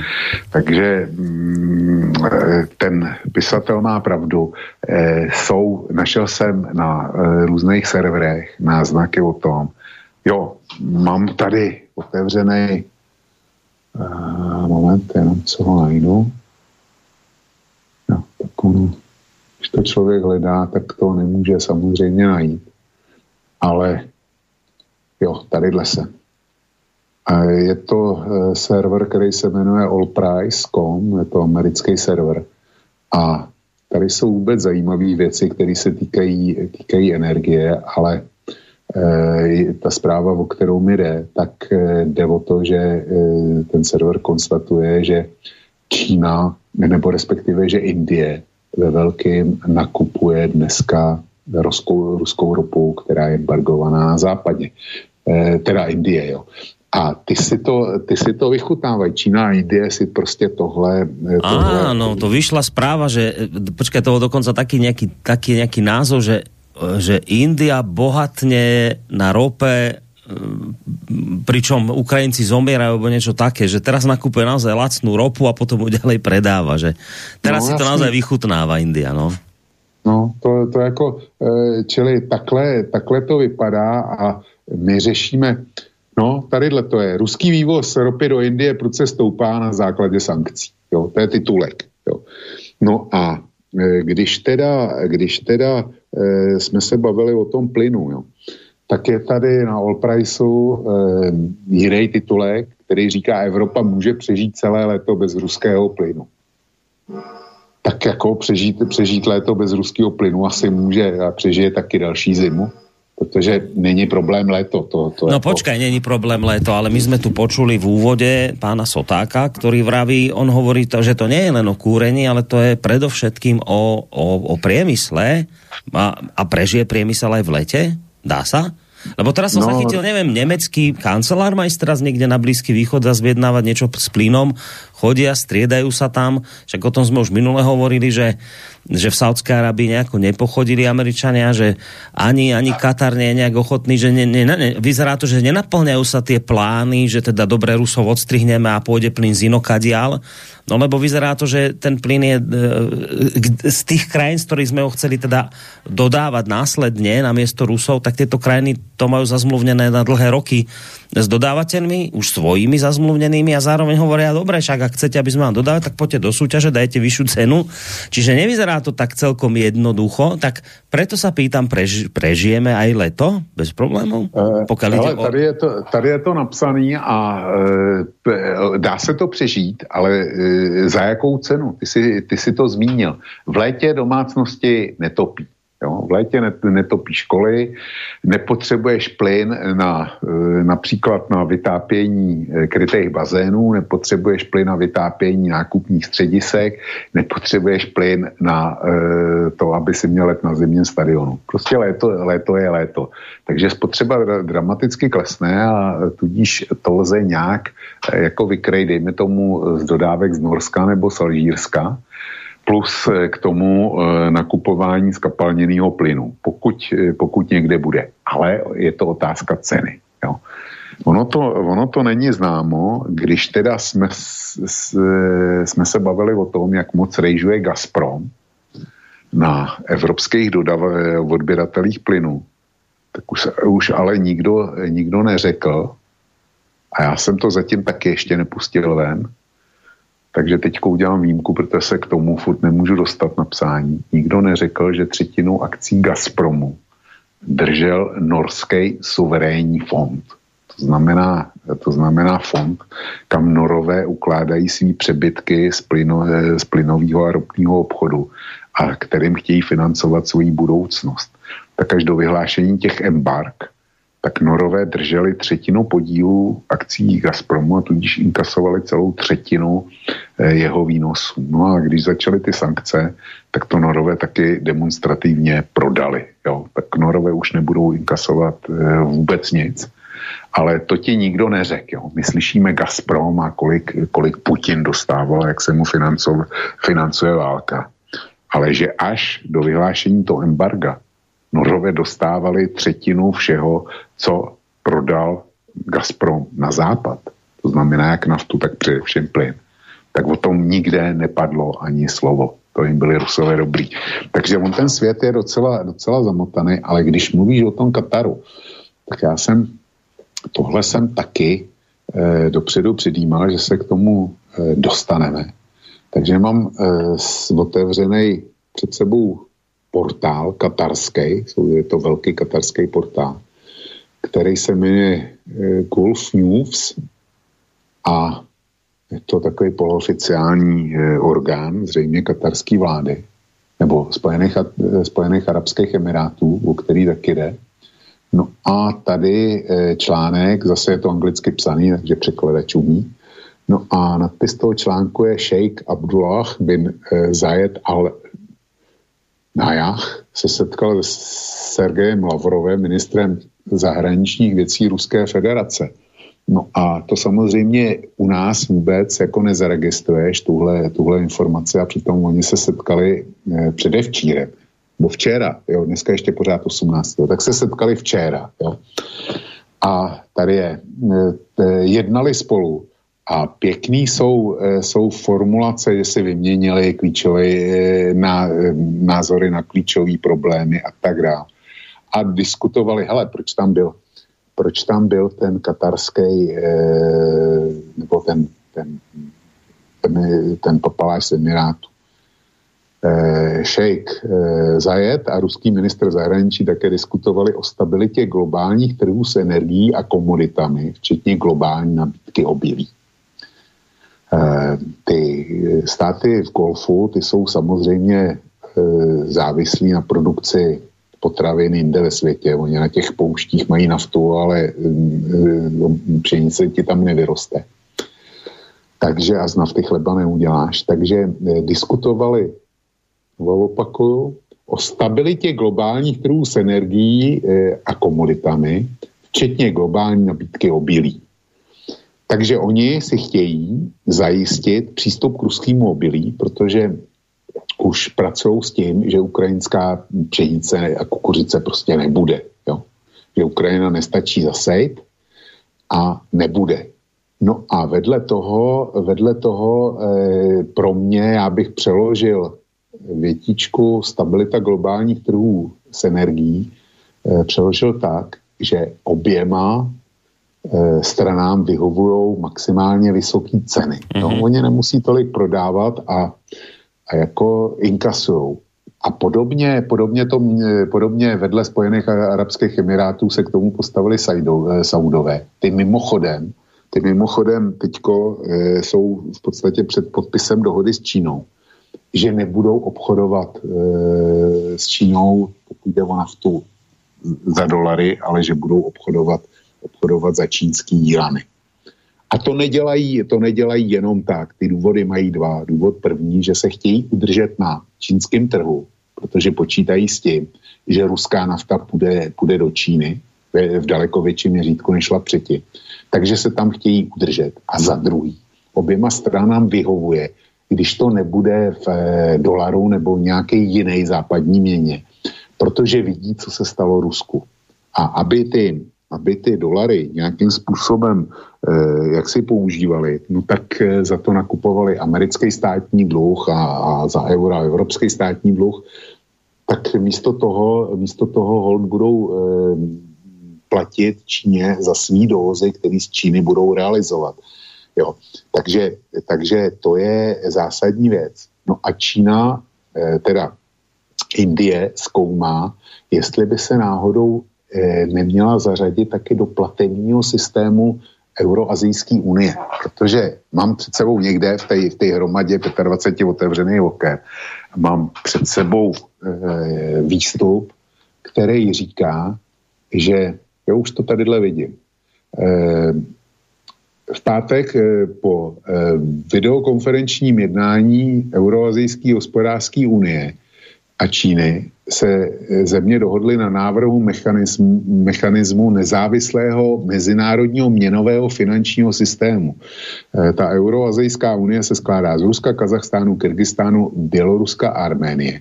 a uzavírá dohody o volném obchodu s dalšími euroazijskými zeměmi a postupně se propojuje s čínskou iniciativou hedvábní stezky. Jo, pro všechny praktické účely a tak dále.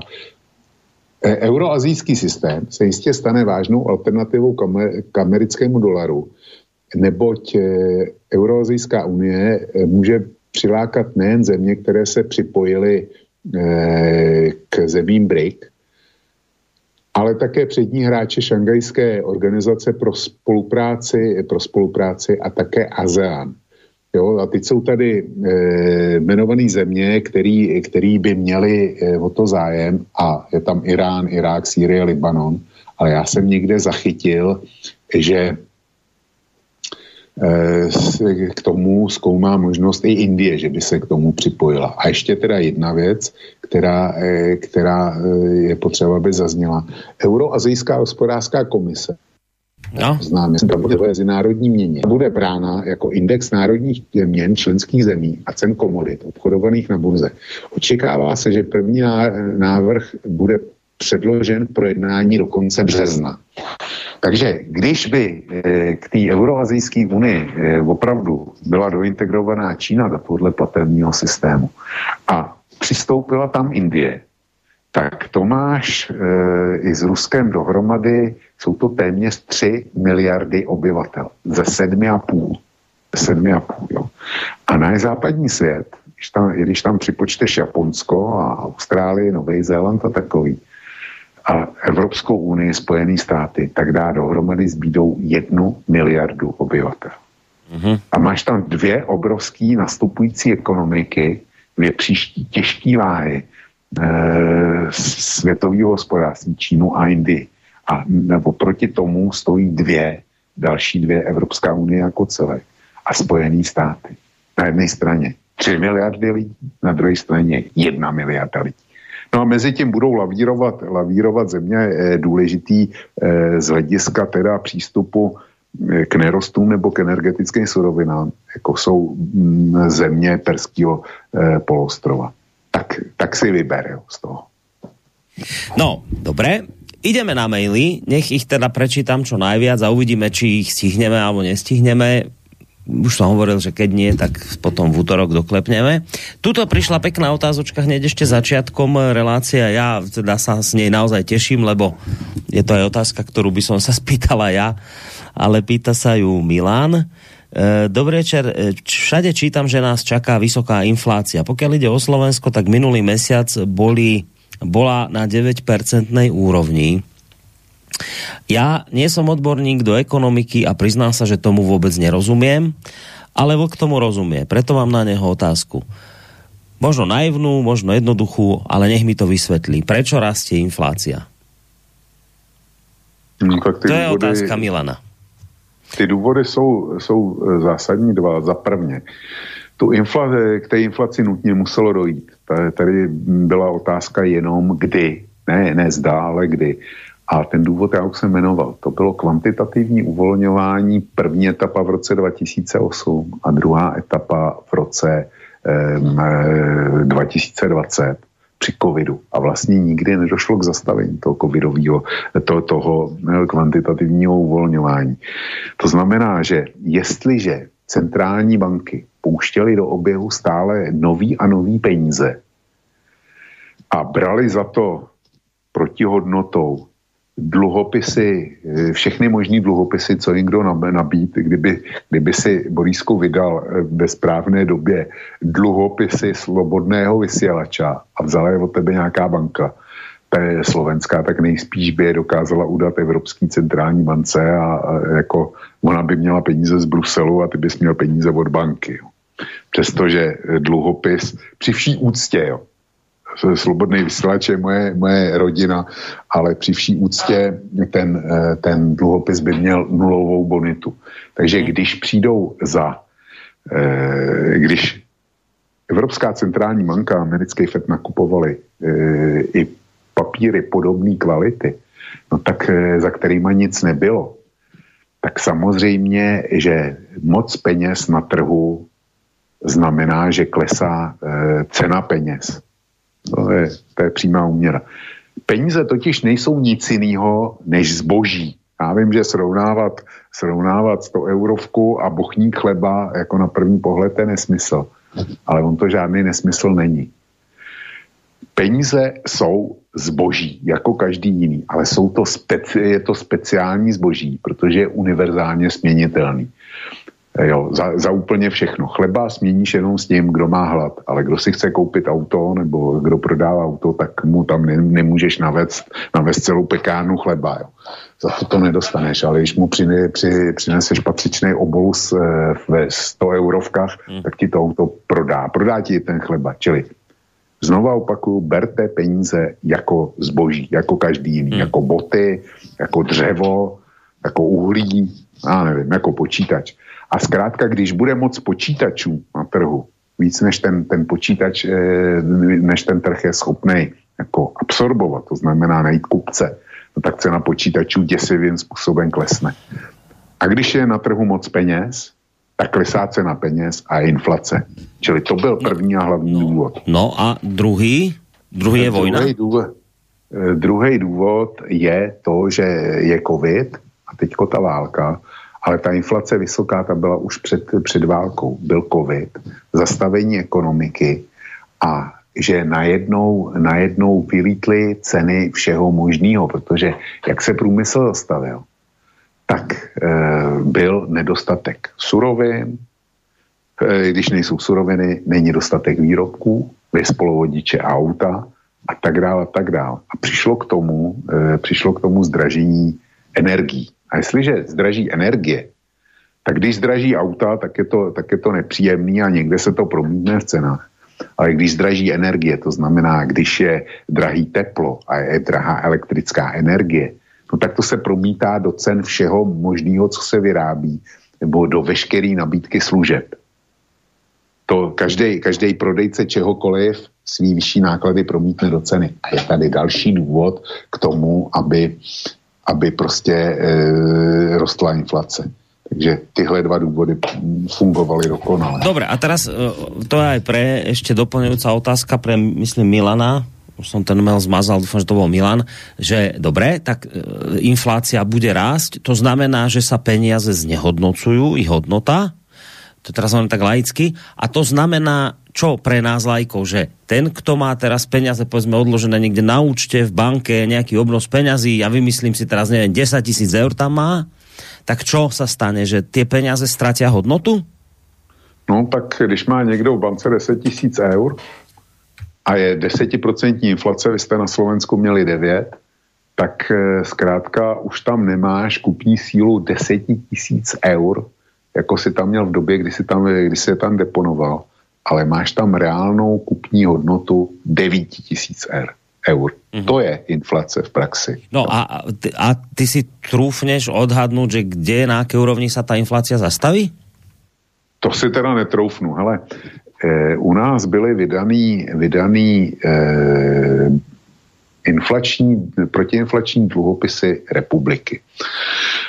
To byl docela nezajímavý produkt, když byly nízké úroky a nízká inflace, ale ta poslední tranče, která se upisovala do 23.12. loňského roku, tak ta našla nebývalou odezvu mezi eh, střadateli v České republice a eh, celkem se jich prodalo za 40 miliard. Dřív bylo já nevím, desetina, jo, 3-4 miliardy na tranči byly. Tady se prodalo 40 miliard, protože spousta lidí pochopila, že s tou inflací to asi nebude žádná legrace do budoucna, je to šestiletý dluhopis. A e, česká vláda se zavázala, že vyplatí úrok Eh, roční úrok ve výši inflace, úřední inflace a navíc eh, tenhle úrok nepodléhá 15% zdanění, čili je to čistý.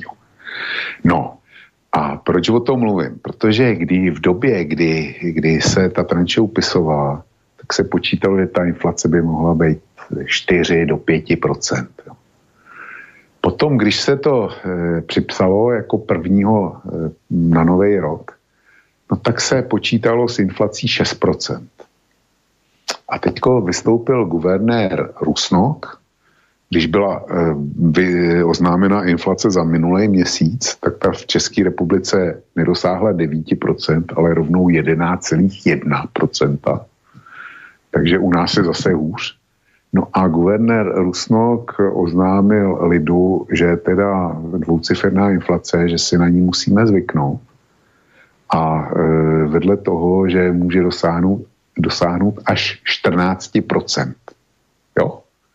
Čili ti, kteří koupili ty protiinflační dluhopisy minimálně za část svých úspor, tak e, dostanou spoustu peněz ale nemůžou se radovat z toho, že kdo tam dal milion, tak dejme tomu, že ta roční inflace bude celoroční 10%, takže najednou tam bude mít milion sto tisíc.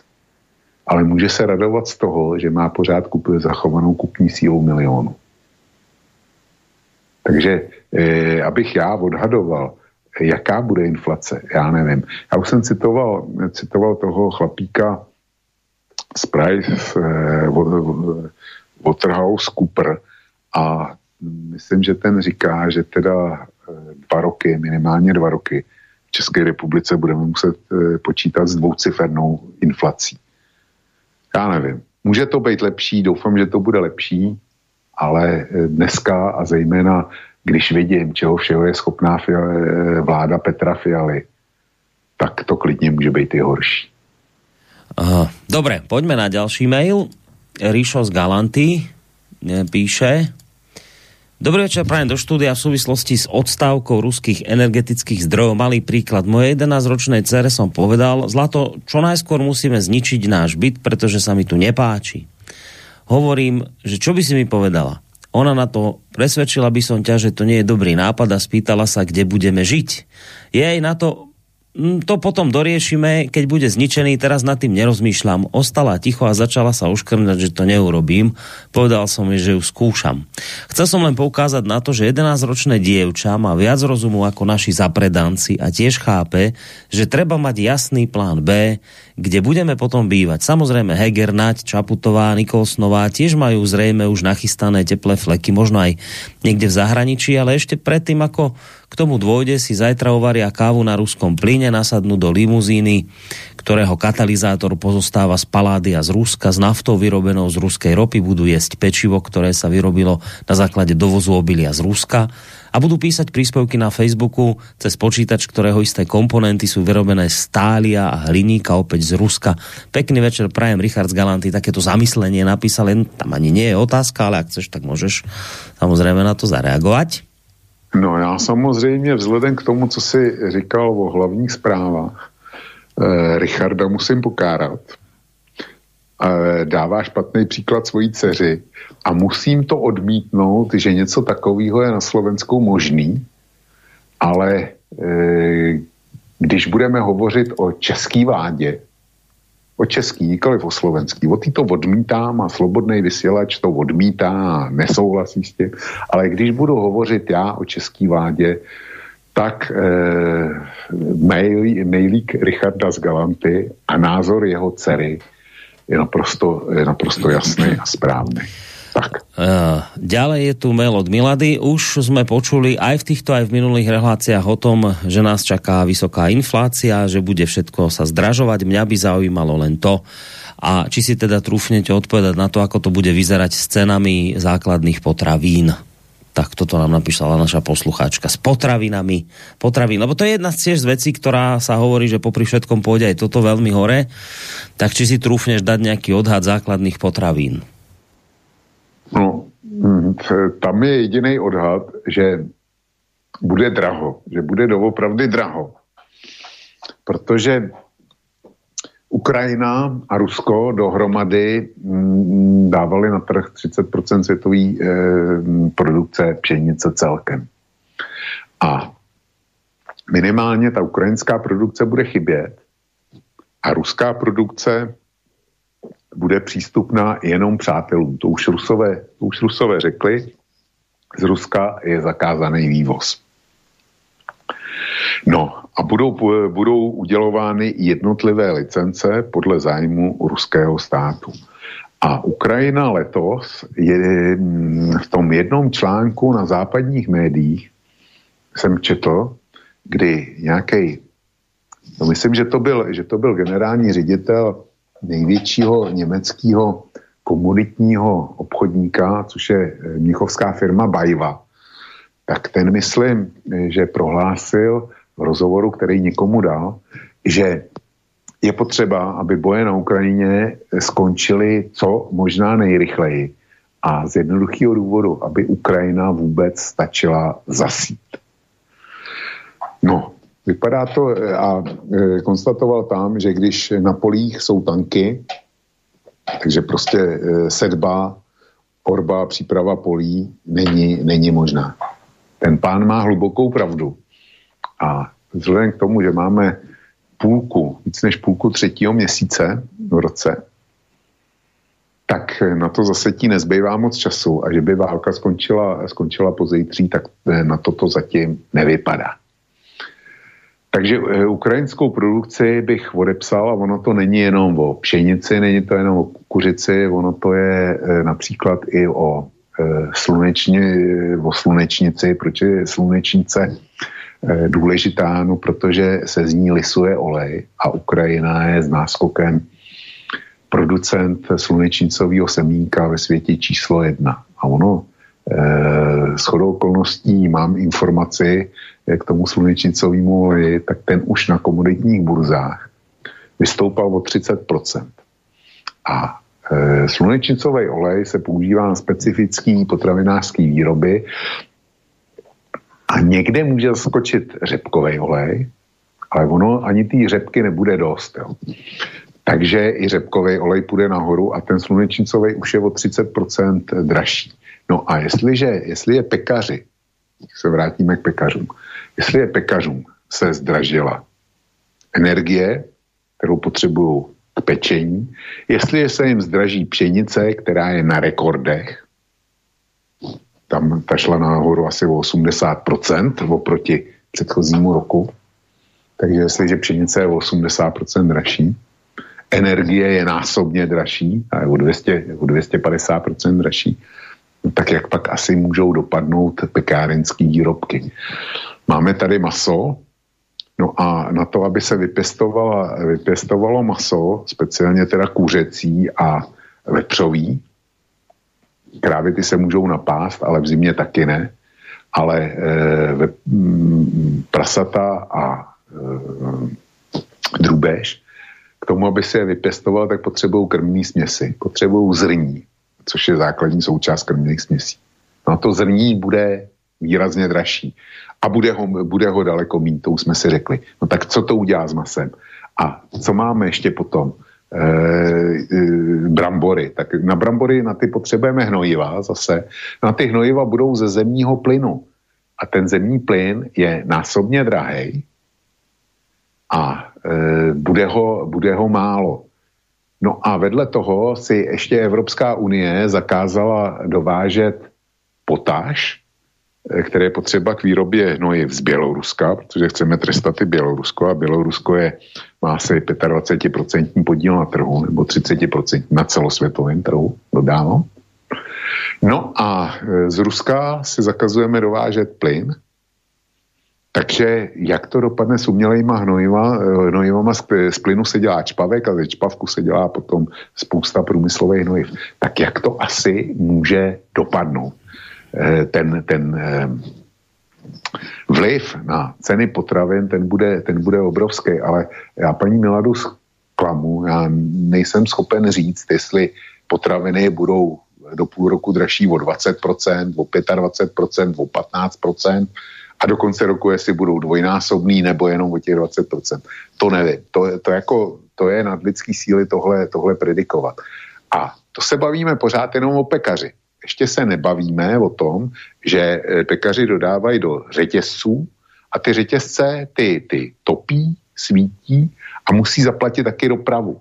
A dopravci už dneska bojují e, o přežití, protože jim děsně zdražila nafta a benzín. Jo. A to všechno se promítne do konečné ceny toho rohlíku, chleba, a, já nevím, piškotů, který, který si tam kupujeme. Tak e, jako Drahota bude, to je bez debaty, ale jak velká bude, tak na to, na to prostě nemám tu křišťálovou koupě. No. Dobre, prestriedame to teraz poslucháčom na telefóne. Dobrý večer. Dobrý večer, máte telefón. By som chcel spýtať pána Vlka, že či postrehol, že na Ukrajine je zavedený určitý nepodmienený príjem, vlastne podmienený s tým, že človek musí byť zaočkovaný aj s tým očkovacím preukazom. A či pán Vlk nepredpokladá, že jediné východisko tí vlády majú v tom, že určitý takýto nepodmienený príjem by zavedli aj v Únii a vznikli by tu tí jednotlivé kredity sociálne a takto by sa tomu vlády vyhli proti tým zbúram a proti tým všetkým tej dražobe. To je bola taká otázka. Ďakujem Dobre, pekne, ďakujeme pekne do počutia. Tu sa priznám, že ma prekvapil poslucháč s tým, že by niečo takéto malo fungovať na Ukrajine, to som počul prvýkrát. No, ale nepodmenený príjem, že či by nebolo riešenie. No já o tom ukrajinské nepodmíněném příjmu závislým na očkování slyším taky poprvně a jenom konstatuju, že e, to překvapení je o to větší, že většina Ukrajinců prý není proti, e, proti covidu e, se nenechala, není očkována. Jo. Očkou se teď v České republice snad teda. Takže to mě překvapuje a nepodmíněný příjem a inflace nebo drahota spolu nemají vůbec žádnou souvislost. Nepodmíněný příjem znamená, že dejme tomu ty, Borisku, dostaneš každý měsíc, ať budeš dělat nebo nebudeš dělat, tisíc euro a můžeš si k tomu něco vydělat. No a když lidi ztratí práci, dejme tomu, tak e, proti zdražování e, nebo proti inflaci to vůbec nějak nechrání protože dostaneš sice na ruku tisíc euro, ale je otázka, kolik si za to koupíš dneska, kolik a co si za to koupíš dneska, kolik si za to koupíš při současné inflaci za půl roku. Čili nepodmíněný příjem pouze je dodávka peněz do tvý peněženky. Ale s, s inflací to nějak nesouvisí a mezí to. Čiže toto nie je nejaké riešenie, hej, vravíš? Ne, ne, není. A, dobre, ja som ešte sa chcel spýtať, keď sme sa bavili o tej cene potravín, keď sa pýtala Milada, že, e, že aké budú drahé, tak taká tá e, taká tá duša, ktorá vidí všetko jednoduchšie a však urobme toto a bude to takto, tak e, mi velí spýtať sa, že no dobre, však tak keď teraz nebude dodávať Ukrajina z tých dôvodov, ktoré tam sú, obilie, keď Rusko sa zavrelo, No tak si ho budeme predsa pestovať my tu na Slovensku, vy v Českej republike, však nakoniec si ho už pestujeme. V tomto smere neviem, či aj nie sme dostat, akože sebestační. No a, na, a že teraz by niekto povedal, že dobre, to tak dobre, tak doteraz to fungovalo takto, tak teraz to bude ponovom, budeme si tieto veci prostě znova naspäť prostě pestovať doma. Sťažovali sme sa na to, že nám tu, ja neviem, chovy dobytka, chovy ošípaných, hydinu ani nehovoriac, že to tu už nevieme vychovať, lebo prostě lacné nám dovážali niekde. No tak konečne to tu znova začne fungovať, tak budeme prostě v tomto smere oveľa viac sebestační a začneme si to dorábať my sami u seba. No, tak nemůže takýto scénář nastať? Borisku nemůže, protože to, že nejsme soběstační například ve vepřově masu, jo, že se e, slovenským a českým sedlákům v podstatě nevyplatí pěstovat, e, pěstovat vepře, protože na ně doplácejí, tak to není dáno tím, že by e, jako ta situace se nezlepší, když nebude ukrajinský obilí. Jo bude scházet na trhu a budou drahý krmný směsi. Ty, ty, ty krmný směsi, ty budou drahý pro slovenského sedláka, ty budou zrovna e, drahý pro německého sedláka, ty budou drahý pro holandského sedláka. Vtip je akorát v tom, že jednak e, německý sedlák je bohatší než slovenský, holandský taky, Německo je daleko větší trh, takže, takže eh, si tam sjednají lepší kondice při eventuálních nákupech ze zahraničí než Slovensko. To je jedna věc, ale ta nejméně důležitá. Důležitá je, že slovenský sedlák nedostává skoro žádnou dotační podporu od své vlády, na rozdíl od jeho, eh, od svých německých a holandských, dánských a kdo ví jakých konkurentů který je polských, který jsou velmi důkladně dotovaný. Proto, proto eh, kilo vepřového z Německa stojí daleko méně než kilo vepřového ze Slovenska. To tež platí pro Polsko, Holandsko, Dánsko. Tady je problém. A to neřeší to, že, že eh, na Ukrajině vypadne produkce obilí. No, dobré, takže takže toto nie je teda riešenie, že podľa ne, teba takéto niečo sa nevde. Není. Dobre, taká technická vec, že pozerám na čas, je pol, tak neviem teraz, že či sa, a, a, a v akom stave si dnes, že či v štandardnom tom režime, že skončíme a všetko ostatné, čo tu ostalo, si presunieme na útorok, alebo či teda pokračujeme a skúsime to vybaviť do 23. hodiny.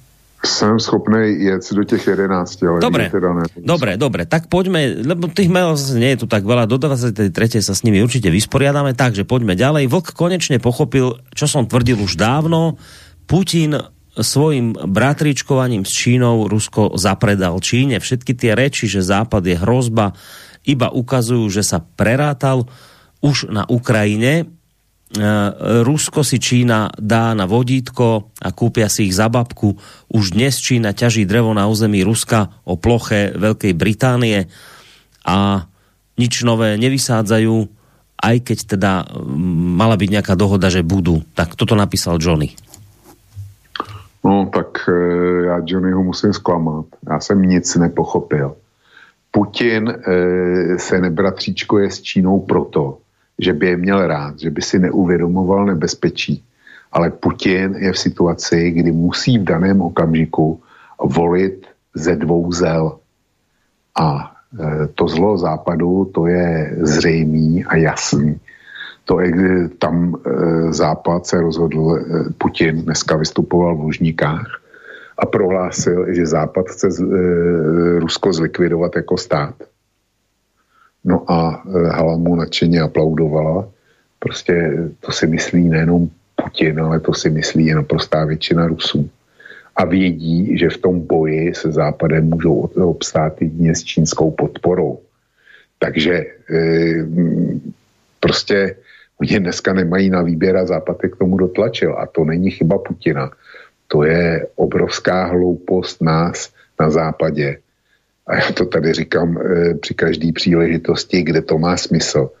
Západ místo toho, aby e, si Rusko přivedl jako svého spojence do osudového zápasu s příštím hegemonem Čínou, tak měl mít na své straně Rusko, tak ho nahnal do náruče Číny. Já, já prostě to nechápu. Uh, teraz pozriem niečo z vrchu, zase z tých horných mailov. Ja to zase od Johnnyho takto preskočím, alebo k tomu sa dostaneme potom ešte neskôr. Nie, že by som ho neprečítal. Uh, Vlku a Boris, nebyla by tá válka zbytečná? Putin prohraje i v prípade dobití Ukrajiny, jak bylo zmíněno, nemá politickou koncovku a Čína si udělá z Ruska benzínku píše Karel. Čiže podľa neho to skončí tak, či tak pre zl- Rusko zlé, keby rovno vyhralo prostě vojnu na Ukrajině, lebo politicky to nevyrieši. No, tak eh, Rusko eh, v okamžiku, kdy zahájilo tu válku, tak bylo poraženým, jo. A eh, to je, to je naprosto jasný a zřejmý. Prostě Rusko nemá dobrý výsledek. Rusko hraje pouze, v uvozovkách pouze o udržení své existence jako státu. Jestliže Ukraji, na Ukrajině prohraje, pokud by zvítězil Kiev, tak se nutně musí rozpadnout. Pokud Ukrajinu nakonec porazí, tak bude pod dlouhodobým sankčním tlakem západu a bude záviset eh, existenčně na Číně. Čili tam, tam není, není dobrý scénář, ale oni hrajou e, o svý přežití. Uh, ďalší mail. Peníze jsou žárlivým bohem Izraele, vedle kterého žádný jiný bůh existovat nemůže. Peníze pokorují všechny bohy, které lidstvo má a mění je ve zboží. Jsou soběstačnou hodnotou všech věcí, proto obrali celý svět, svět lidí i přírodu o jejich vlastní hodnotu. Peníze jsou odcizenou podstatou lidské práce a existence ta člověku dominuje a on se jí klaní. Židovský bůh byl sekularizován a stal se bohem celého světa, napísal Nipe. To asi jako reakciu na to, keď si hovoril, že že peniaze sú zboží, že tovar? Hmm. No, MIPE eh, zjevně má nějaký problémy eh, se eh, jaksi židovskou komunitou. Já bych chtěl MIPEho upozornit. Trošku ti len do toho skočil, potom ještě napísal další mail a že on píše, že to je definícia peněz od Marxa.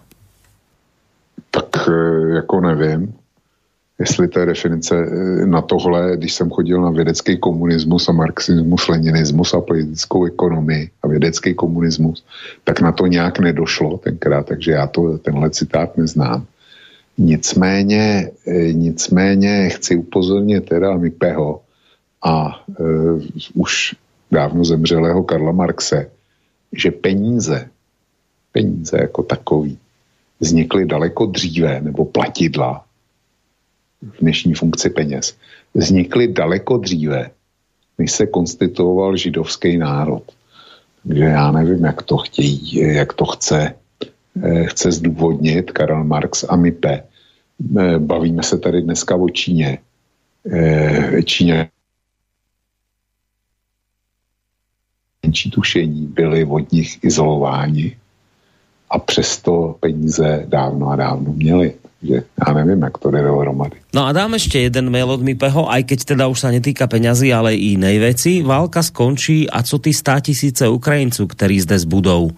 Třeba chci vidět Válka, Fialu a Rakušana, jak budou dodržovány hygienické předpisy ve školách hlavně ve školkách nesměl podle Válka být ve škole nikdo bez roušky a teď se sem valí tisíce lidí, kteří nemají žádné testy a především mezi malé děti přijdou jednotlivci z Ukrajiny, kteří mají choroby, které tady ani neznáme. Jedna z nich je východní forma TBC která je velice pro nás nebezpečná, protože má vysokou odolnost proti běžné léčbě a často propukne znova i po zdánlivém vyléčení a pacient je stále infekční. Mám tuhle informaci od lékaře, který se s tím již zde u Ukrajinců setkal. Je to těžký medicínský problém, kdy taková léčba trvá roky a nemá konce a úspěchu. Já jenom zda bychom neměli být v této věci informování, anebo se budou informace tajit, až dojde zase k nějakému maléru a válka a Fialov budou tvrdit, že, se nic, že za nic nemohou. Je snad lepší žít si na rovinu a dopředu, že s vlnou Ukrajinců sem také přichází zdravotní riziko a rozsáhlé, informo, a rozsáhlé informovat věřejnost, než být zase velice překvapen a Fiala bude tvrdit, že nic nevěděl a za nic nemůže. Nejsem proti migraci Ukrajinců k nám, ale musíme přesně vědět, vědět co to všechno obnáší, no tak my sa zameral skôr na tú zdravotnú stránku, tuto my dnes ani tak veľmi neriešime, skôr riešime tie ekonomické dopady. Ja som si tu kde si aj niečo odložil k tejto veci. Tu, myslím, že tuto to mám, že e, to povedal Fiala, že kvůli válce na Ukrajine se mimořádně že tam sa vlastne e, zišla tripartita teraz začiatkom tohto týždňa u vás, myslím. No a podľa premiéra Petra Fialu je Česká republika na samej hrane počtu utečencov, ktorých je schopná bez väčších problémov absorbovať. Podľa šéfa odborov Jozefa Středuly, ktorý bol teda na tej tripartite, bude Česko kvôli utečencom musieť upraviť systém zdravotníctva, školstva a takisto aj sociálnej starostlivosti. Středula taktiež po jednaní tripartity povedal, že je možné, že v Česku dlhodobo zostane až okolo 70% ľudí z Ukrajiny. Ministerstvo pro miestny rozvoj by preto podľa neho malo pripraviť plán na výstavbu desiatok tisíc nových bytov. A ona potom tá správa pokračuje ďalej, ale tuto by som to niekde stopol a možno doplnil ten mail od Mipeho, kde to bolo teda len o zdraví, a o zdravotných rizikách, ale tu sa bavíme aj o, už aj o tých hospodárských, ekonomických záležitostiach, ak by naozaj nastala situácia, že už teraz je to neúnosné, že ako to hovorí Fiala, že už teraz je Česká republika na hrane toho, čo je schopná a teda tá migrácia sa očividne ne, nekončí, práve možno ešte práve bude ešte silnejšia.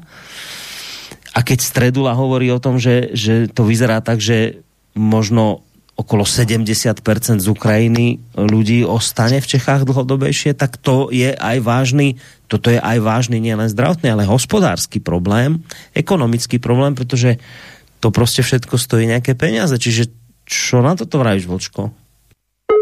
Na zas nám spadol.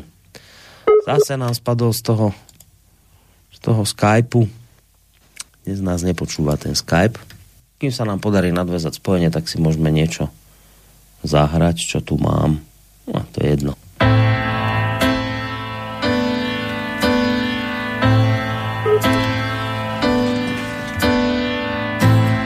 Vieš byť zlá, vieš ma liečiť, sebou som vždy niečiť. Vieš byť zlá, vieš ma liečiť, sebou som vždy niečiť, vždy niečiť. Blúdim krížom kážom, vieš, že patrím hráčom a ty ich ženie nepokoj, nepokoj. Vieš sa týždeň veľmi skľúčiť. Chceš mať pravdu, stoj, čo stoj. Vieš byť zlá,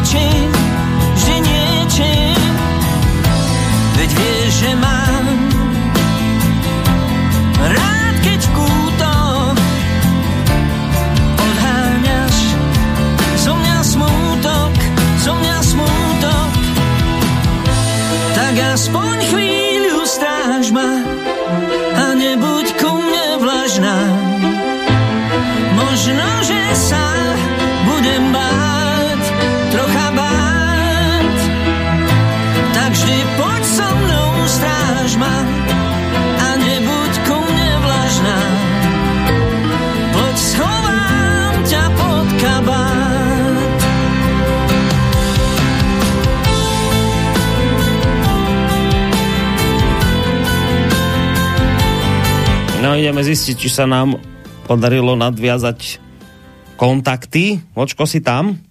Ano, slyším tě. Dobre, výborne. Tak neviem e, z toho, čo si ešte počul potom z tej mojej otázky, či všetko tam, čo som hovoril mm, tým utečencom a k hospodárskej jasně. záležitosti. To- No. Tak já začnu eh, s těma zdravotníma problémama. Eh, Já bych velmi prosil, jestli mám MIPE nějaký link eh, ohledně té ukrajinské varianty tuberkulózy, o které mluví. On tam, eh, on tam sice píše, že slyšel od někoho. Abych tady k tomu potřeboval nějaký tvrdý link, protože chystám eh, na tohle téma článek. Ten článek možná vyjde v neděli, když ne v neděli, tak někdy, někdy v příštím týdnu. Eh, a velmi by mě zajímal, eh, zdravotní stav na Ukrajině je velký problém. Děti nejsou očkovaný v převážné míře. To se teď bude zařizovat v České republice, aby dostali ty, ty očkování, aby nám nerozšířili neštovice eh, a, a černý kašel a tuberu a takovýhle, takovýhle ty věci. A je to velký problém. A nejenom teda s tuberou. Eh, mm, Upozorňuji eh, posluchače například na chlamydie. To je velmi, mm, velmi nepříjemný eh, onemocnění, který zabíjí. A Ukrajina je bohužel těma chlamydiema zasažená. A já vím, o čem mluvím, protože to, ty chlamydie od Ukrajinců chytil někdo z mojí rodiny. Takže vím, o čem, eh, vím, o čem mluví. A je to, eh, je to problém, s kterým se náš zdravotní systém bude muset vypořádat. A eh, je otázka, jestli to dokáže. A pod válkem o tom, o tom silně pochybuju. Čili ano, Mipe poukázal na velmi, sprá- velmi správně na něco, s čím budeme konfrontováni. A teďko k tomu, k tomu co jsi říkal ty, že se diskutuje o tom, kolik e, ukrajinských běženců tady nakonec zůstane. Středula říká 70%, já jsem slyšel e, Daniela Prokopa, což je přední český sociolog a ten je to člověk, který dlouhý leta pracoval pro agentury, které dělají e, všelijaký výzkumy Eh, jednak volebních preferencí, jak eh, dělal výzkumy pro českou televizi na volby a tak dále a tak dále. A je to někdo, koho já velice rád poslouchám a eh, když můžu, tak od něj čtu věci. A ten konstatoval něco velmi podobného.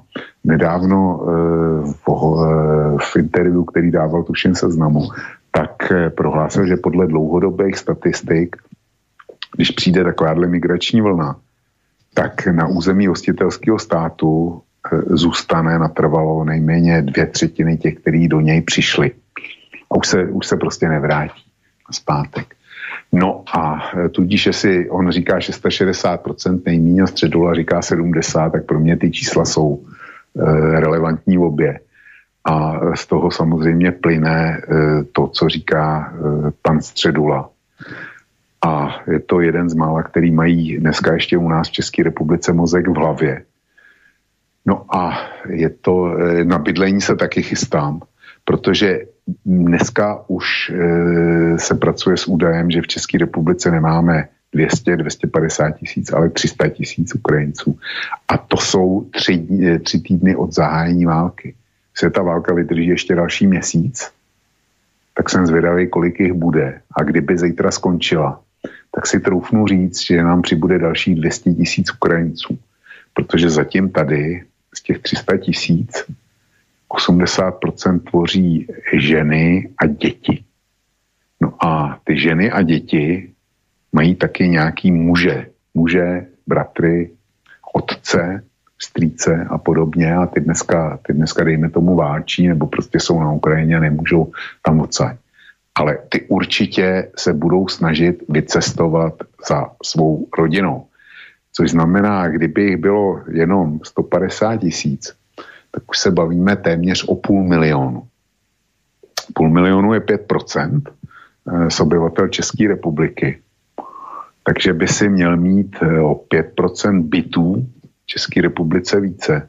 A jestliže máš, jestliže máš, já nevím, kolik je v České republice rodin, tuším, že 3 miliony nebo 3,5 milionu, tak řekněme, že to reprezentuje 3 miliony bytů.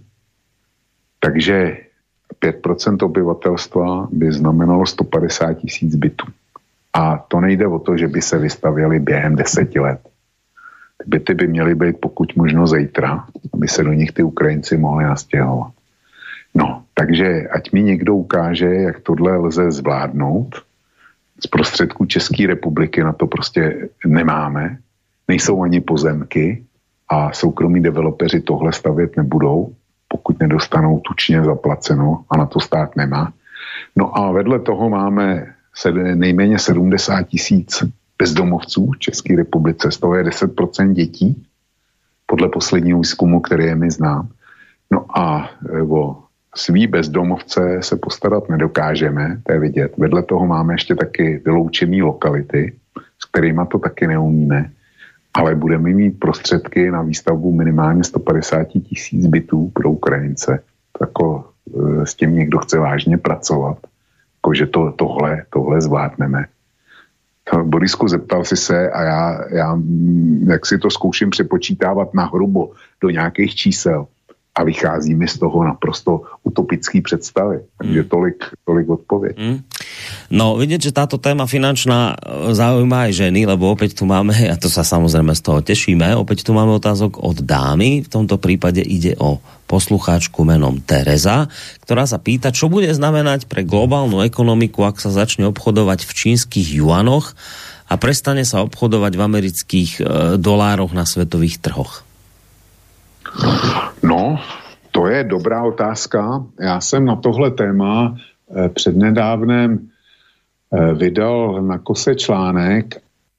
No a už tě zase... A, a no. ten článek eh, jsem napsal no. Já tě slyším. No, teraz uh, asi aj by teba... Slyším tě, Borisku. No, dobré, dobré. Slyším. A, a, a, a ty mě teraz počuješ? Slyším tě, jo. Jo, ano, já tě poču. Dobre, dobre, tak můžeme pokračovat. Vydal jsem, Čiže, na, da, vydal si článok? Vydal, vydal jsem na kose článek, který jsem nepsal já, ale psal ho významný americký eh, ekonom Michael Hudson.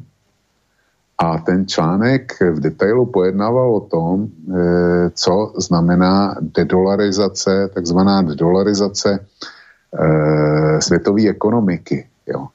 A pro Západ by to byl obrovský problém. Já hledám, jak se to jmenovalo. Snad už se k tomu blížím. A pro Západ by to znamenalo obrovský problém a speciálně, speciálně pro Spojené státy. Spojené státy mají obrovský deficit platební bilance. Kdyby to měl eh, jakýkoliv jiný stát na světě, tak už by dávno zbankrotoval. Prostě banky by ho odmítly financovat a e, dlužníci, nebo respektive stře, středatelé na mezinárodních trzích by odmítli americký dluhopisy a tak dál a tak dál. A e, Spojené státy se tomu vyhejbají jedině díky tomu, že dolar je univerzální světová měna. Tam e, ten, ten prostě dolar, američani tisknou dolary a protože celý svět potřebuje k obchodování, tak ten dolar nikdo nespochybňuje.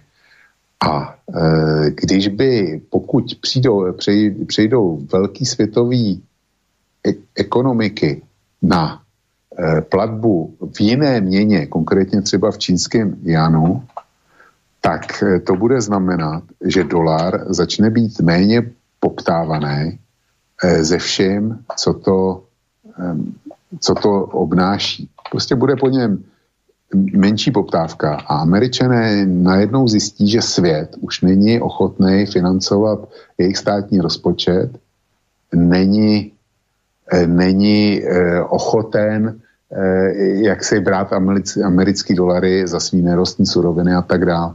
Čili to by byl konec amerického hospodářství. A pokud chce posluchačka Tereza vědět víc, tak na kose 9. března jsem vydal článek, který jsem převzal z amerického webu Counterpunch eh, a jmenuje se, ten článek se jmenuje americký web Counterpunch, pomočka, eh, pom, pomlčka, už jsem to jazyk, dedolarizace v přímém přenosu. Takže 9.3. na kose a je tam, tam velký článek od Michaela Hudsona. Oni jsou dva, jeden je Eh, investigativní novinář oceněný Pulitzerovou cenou. Já jsem si původně myslel, že to je on a pak mě jedna posluchačka upozornila a navedla na to, že existuje ještě jiný Michael, eh Michael Hudson, což je eh, jaksi velmi razantní a známý americký ekonom. A ono to je úplně jedno, který, který z nich to je. Eh, ten druhý je profesor ekonomie z univerzity v Missouri a Kansasu a výzkumný pracovník Lévyho ekonomického institutu. E, takže, e, takže jeden z nich to určitě napsal a to čtení jí dá jasnou odpověď na to, co by znamenal odchod od dolaru. No, Bylo by to na dlouho, jo? K tomu len jedna doplňujúca otázočka, taká krátka, aj s krátkou odpovedou a potom pôjdeme na ďalší mail opäť od dámy, že, ale to už som čítal takéto články dávno predtým, ako boli uvalené e, tieto tvrdé sankcie na Rusko, kde mnohí analytici a ľudia, ktorí sa tomuto venujú, e, písali, že no dobré, však to je dobré uvaliť e, sankcie na Rusko, aby sme mu zabránili ďalej pokračovať vo vojne a neviem čo a vôbec vojnu rozpútať ale že e, tam je vysoké riziko, že práve sa stane toto, že to bude vlastne viesť k dedolarizácii a ja si celkom neviem predstaviť, je to pre mňa nepredstaviteľné, že by s týmto nejakým spôsobom americká administratíva nepočítala. Jej predsa muselo byť jasné, že ak takéto devastačné Eh, sankcie na Rusko uvalí, tak Rusko jednoducho bude hľadať spôsoby, ako ďalej fungovať, žiť už s Čínou, s Indiou, neviem kým, však nakoniec sú v tom BRICSe a že, a že vo výsledku zkrátka naozaj potom je vysoké riziko, že dôjde k dedolarizácii, čiže niečoho, čo Spojené štáty nechcú. Že čo, oni to nevedeli zvážiť rizika, alebo prečo potom do toho tie Spojené štáty išli do takéhoto kroku smerom k Rusku, keď im to na druhej strane potom spôsobuje tento problém? No, protože si myslí, že to ustojí a že to, že to nebezpečí dokážou eliminovat. Plus, eh, plus další, další nebezpečí, který ohrožují Spojené státy. Za prvně je to, je to dominance, kterou mají, za druhý je to spochybnění eh, amerického světového řádu a za třetí Rusko na lopatkách znamená, že odchází eh, jedna ze dvou jaderných supervelmocí. No, čili oni, oni říkají, oni si myslí, my to, my to prostě mm-hmm. vyhrajeme mm-hmm. a když to vyhrajeme, tak samý výhody. Čiže vyhrajeme to a to znamená, že k dedolarizaci nedôjde, hej? Ne, ne, nedojde. No. Aha. Dobre, e, opäť píše teraz posluchačka Jana e, a príde praktická otázka. E, dobrý večer, chcem sa opýtať, čo je lepšie v čase inflácie, znížiť si hypotéku svojimi úsporami, alebo si nechať peniaze na účte ako železnú rezervu? Vieš, to znamená zrejme tá otázka to, že keď má, ne, iste má nejaké peniaze odložené a teraz či radšej to dať na splátku hypotéky a znižiť si ju týmto, alebo radšej tie peniaze tam nechať a pomaličky splácať, nech je to nejaká železná rezerva tam. Hmm. Tohle je otázka, na kterou neexistuje jednoznačná odpověď. Jo. Já, já nejsem přítelem dluhů a e, moje reakce by asi byla, že bych koukal eh, to spíš splatit, protože peníze, peníze ztrácejí cenu, i když, i když. Eh, pokud má někdo, někdo dluh a vedle toho má rezervu, tak vlastně eh, ten dluh se mu snižuje automaticky s inflací a pak nevadí, že klesá cena peněz. Jo. Prostě jedna koruna, on má nominál, on nemá to, co si za tu jednu korunu koupí, nebo jedno euro, on má dluh jednu korunu a proti tomu stojí jeho finanční rezerva taky jedna koruna. A že si, že dřív eh, bylo za korunu tři rohlíky a dneska je třetina rohlíku, to už vůbec nehraje roli. On má prostě dluh jednu korunu a tu jednu korunu má, má vespořitelně. Takže tam se nic neděje, tam to lze eh, v klidu ponechat. Ale je to, spíš bych řešil to, že když má někdo hypotéku, tak jeho prvořadou otázkou by mělo být a budu schopen svý závazky vyplývající z hypotéky platit zítra nebo nebudu. A jestliže má nejistotu v zaměstnání nebo nejistotu příjmu, když to tak řeknu, tak potom je na něm, aby zvážil, jestli víc věří tomu, že si zaměstnání udrží, pak bych to, tu hypotéku nesplácel, a nebo víc věří tomu, že o to přijde a pak bych se snažil mít tu hypotéku co nejmenší. Mm-hmm. No, tak to by mohla být rada pre poslucháčku. No, je to hraběcí rada, já to vím, ale lepší odpověď dělat neumím. E, čo sa týka vysoké inflácie, práve na to sa zameriava viac aj Európska centrálna banka ako na spomalenie ekonomického rastu. Pre eurozónu je zlá správa aj to, že ekonomika sa spomalovala ešte predtým, ako Rusko napadlo Ukrajinu. Vojna bude s tak flačným šokom pre Európu, ktorá má s Ruskom hlboké obchodné vzťahy, vrátane závislosti na ruskej energii. Tá inflácia v eurozóne sa blíži k 6% a konflikt na Ukrajine zvyšuje riziko tretej recesie v priebehu dvoch rokov. Pre Európsku centrálnu banku bude skrotenie inflácie mimoriadne zásadná úloha. Toto je opäť mail od Ríša z Galanty. Ríšo má pravdu my pořád, eh, mě vadí ten termín, že Evropa je závislá od ruských energií. Je zajímavý, že nikdo, nikdo nepíše, že Evropa je závislá od e, saudsko, e, saudských energií nebo katarských energií a že se tlačí do závislosti na amerických energiích. Tam se, tam se tlačí naprosto vědomě teď s tím kapalným plynem. Jo. Ale Rusko eh, závisle, my mluvíme o závislosti Ruska. A na druhé straně nám nevadila, ne, doteďka nevadila globalizace, kdy jsme závislí od toho, jestli nám e, nějaký e, stát z rozvojového světa dodá šroubky a hřebíky, protože my už je tady nevyrábíme. To, možná, že někde nějaký výrobci jsou, ale, ale gro e, tohodle m, primitivního materiálu tak se dováží ze třetího světa, protože my přece děláme znalostní ekonomiku tady v Evropě a děláme čistou ekonomiku a nechceme tady špinavý výroby. tak jako závislost, a řeknu třeba z Bangladéše, jestli tam dělají hřebíky a šroubky, tak závislost na, na bangladešských hřebících a šroubcích, který když mít nebudeme, tak nesestavíme nejen auto, ale nesešroubujeme vůbec nic, ani nábytek a, a něco takového, tak to nikomu nevadí. Ale když je, je to globalizace, předali jsme výrobu, tudíž jsme závislí, ale v případě Ruska, jedině v případě Ruska, mluvíme o závislosti. Ale já tvrdím, že Evrop, evropská ekonomika je dneska neskonale víc závislá na Číně. Kdyby mělo eh, okolo nás teďko, v tomto okamžiku, červeně zasvítit všechno, co máme v tom té místnosti, kde sedíme, eh, kde je nějaká čínská součástka, tak já se obávám, že kromě předmětů, které byly nakoupený eh, před rokem, eh, dejme tomu 95, tak by svítilo úplně všechno. Jo.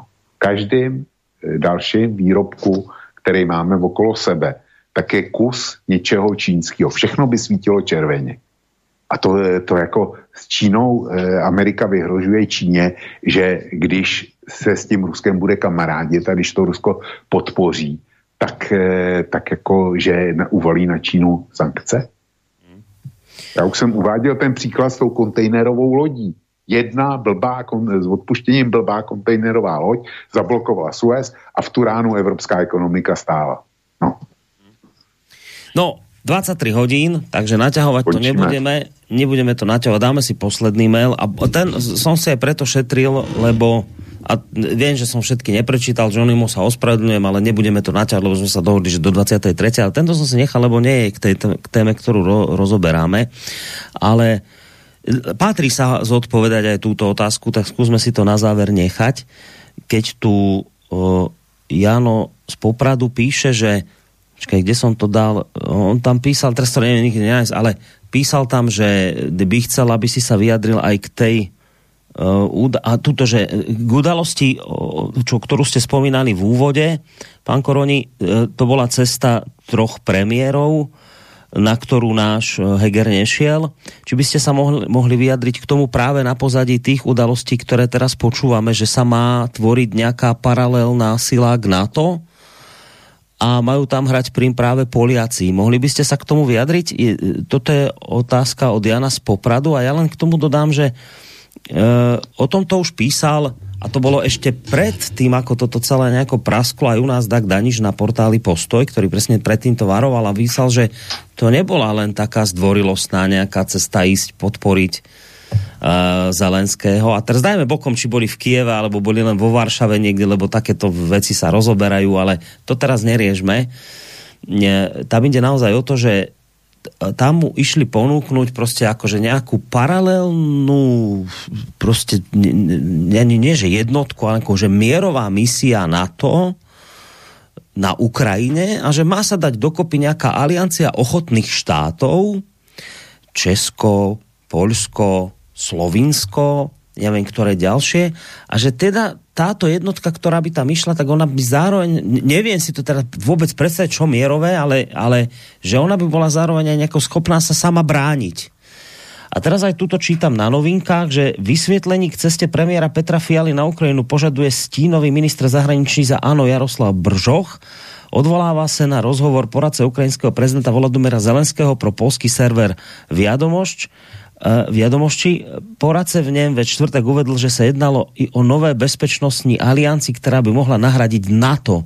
Zelenský o ní mluví ve středu před kongresem USA a treba len dodať, že keď sa oni vlastne vrátili z tej cesty, tak hneď bol z toho poprask nemecké televízie, hovorili hneď o tom, že však oni tam išli, nemali ani mandát Európskej únie.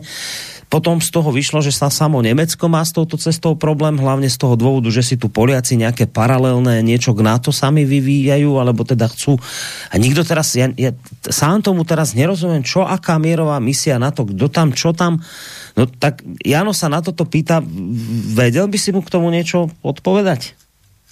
No, já vím jenom tolik, že Poláci chtějí na příštím jednání na vrcholného orgánu na to, tak tam dávají iniciativní návrh, eh, aby se vytvořila, vytvořila jednotka, ozbrojená jednotka, která by na Ukrajině zajistila takzvaný humanitární koridory a prosadila jejich existenci například i násilím.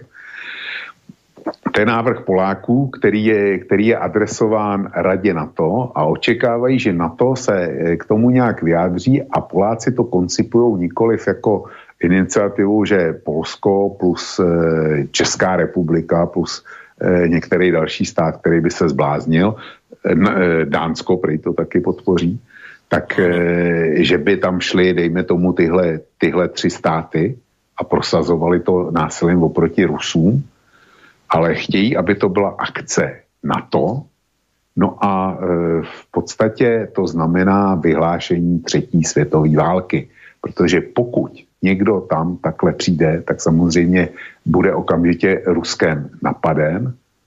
Rusko, eh, Putin, když začal tu válku, tak zcela nekompromisně prohlásil, že eh, dvě věci. Za prvně, že ochoten to, tu válku vést všemi prostředky a že pokud, pokud tam někdo zasáhne zvenčí, no takže se stane účastníkem konfliktu se vším, co to znamená.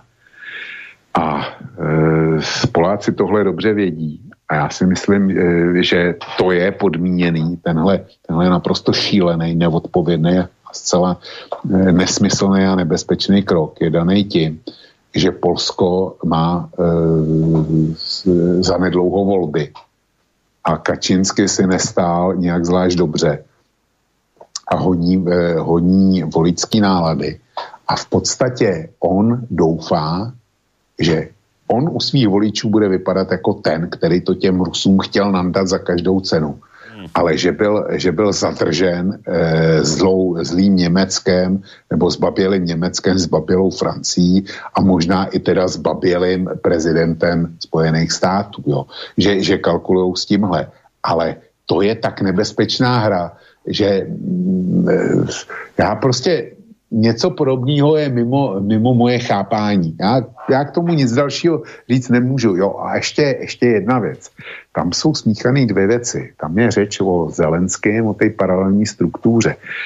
To je věc, kterou si připravuje e, jako unikovou cestu Ukrajina. Ukrajina zjevně e, bude souhlasit e, s, s tou ruskou podmínkou, že nebude členem NATO.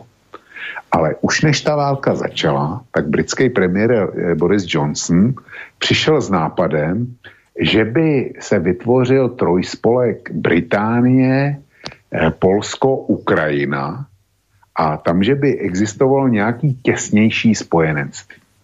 A já si myslím, že eh, Zelenský hraje přesně tímhle směrem, že eh, on, on to přetransformoval trochu jinak, On chce, aby eh, když podepíše závazek o neutralitě Ukrajiny a nevstupu do NATO, tak aby Ukrajina dostala závazný garance západních velmocí, konkrétně Spojených států Británie.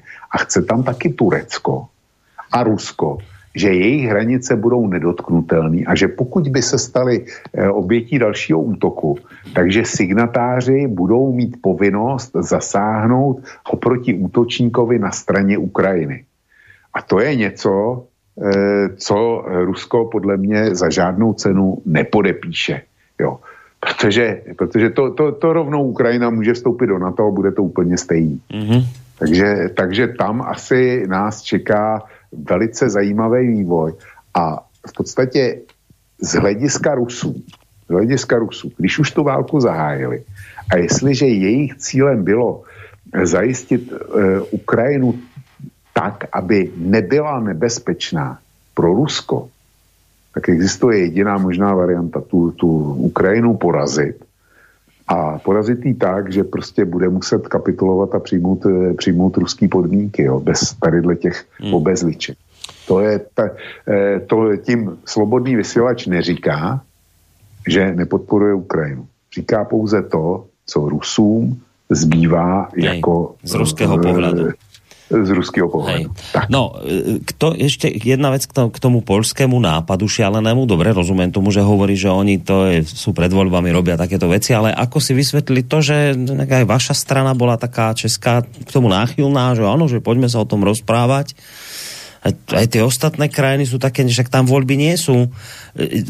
Dobre, dajme teraz bokom to, že Nemci, lebo táto, tá, takáto šialenosť by musela prejsť e, jedno s hlasným hlasovaním NATO a už Nemci povedali, že za to nezahlasujú, že sú proti tomu. Zrejme by sa proti tomu postavili aj Spojené štáty americké. Dúfajme, že ešte majú rozum. No ale No ale ako si vysvetliť e, túto ochotu vašej krajiny, prípadne našej krajiny o takomto niečom, však dnes sa stretla vaša Černochová s naším Náďom, ministri obrany a o tomto sa práve rozprávali, že zatiaľ si to síce nevedia predstaviť, ako by to celé vyzeralo, ale poďme hľadať spôsob, ako to urobiť, aby to bolo v medziach medzinárodných zákonov a neviem čo, oni o tom normálne diskutujú. Čiže ako si toto vysvetliť z, z našej strany, že u nás voľby nie sú, tak čo vôbec o tomto špekulujú, o takéto možnosti? No jo, Borisku, to je zase, volby nejsou, to je pravda. Nikdo neví, jestli náhodou někde nebudou předčasné volby protože nikdo neví, jak to bude vypadat po ekonomické stránce. A e, u vás i u nás, u nás je podpora Ukrajiny e, řádově asi 90%. Jo. Já jsem ty průzkumy zveřejňoval, takže Ukrajince plně nebo, nebo e, částečně podporuje asi 90% české populace. Takže politici se u nás trumfují v tom, kdo navrhne jaksi větší opatření proti Rusku, kdo eh, přijde s dalším, ještě rafinovanějším návrhem, jak, jak ty Rusy potrestat.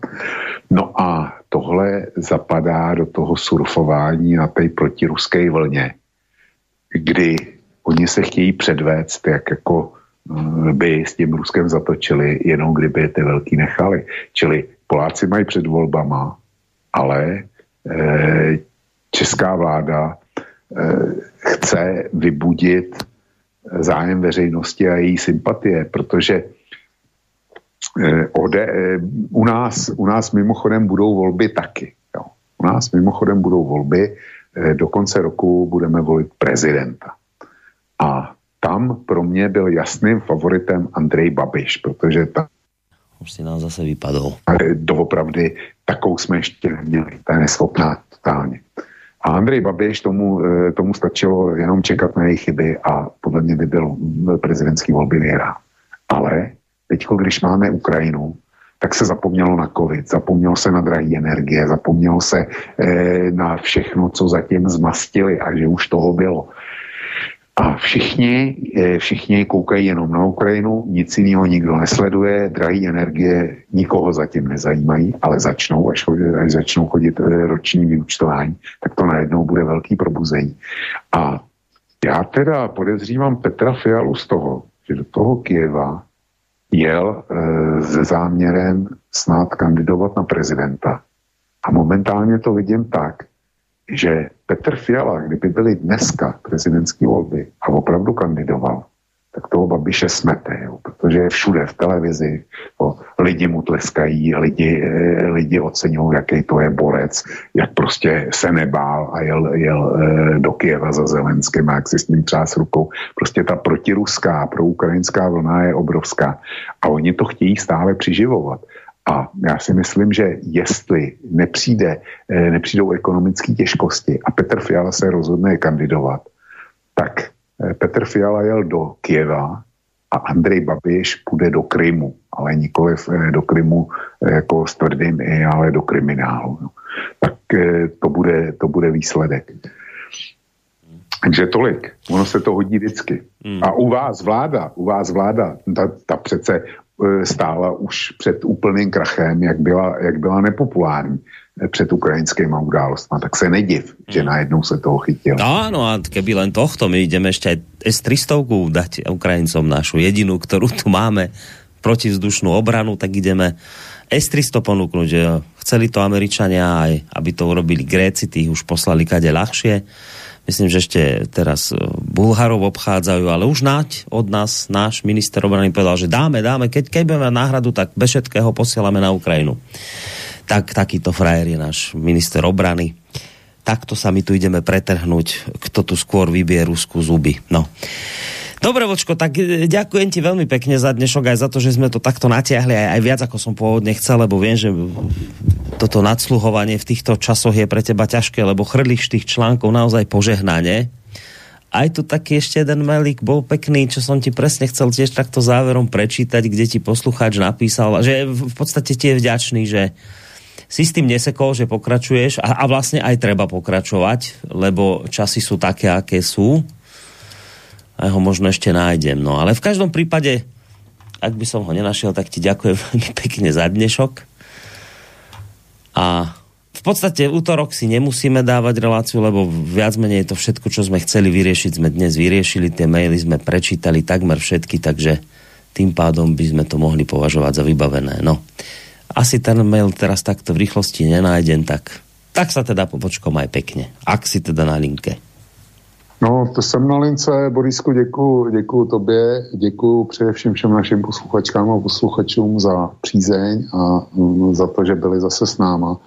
E, jinak se chci zeptat, e, máme tam na úterý maily, nebo... Nie, nie, nie, nie, nie, to by boli nějaké čtyři maily, možno aj to by bylo od Johnnyho, takže... Dobře, to... takže úterý, úterý je bez vysílání. Ano. Takže mám jasno, tudíž všem přeju pěkný víkend a a sno, aby, aby ta válka prostě rychle, rychle skončila.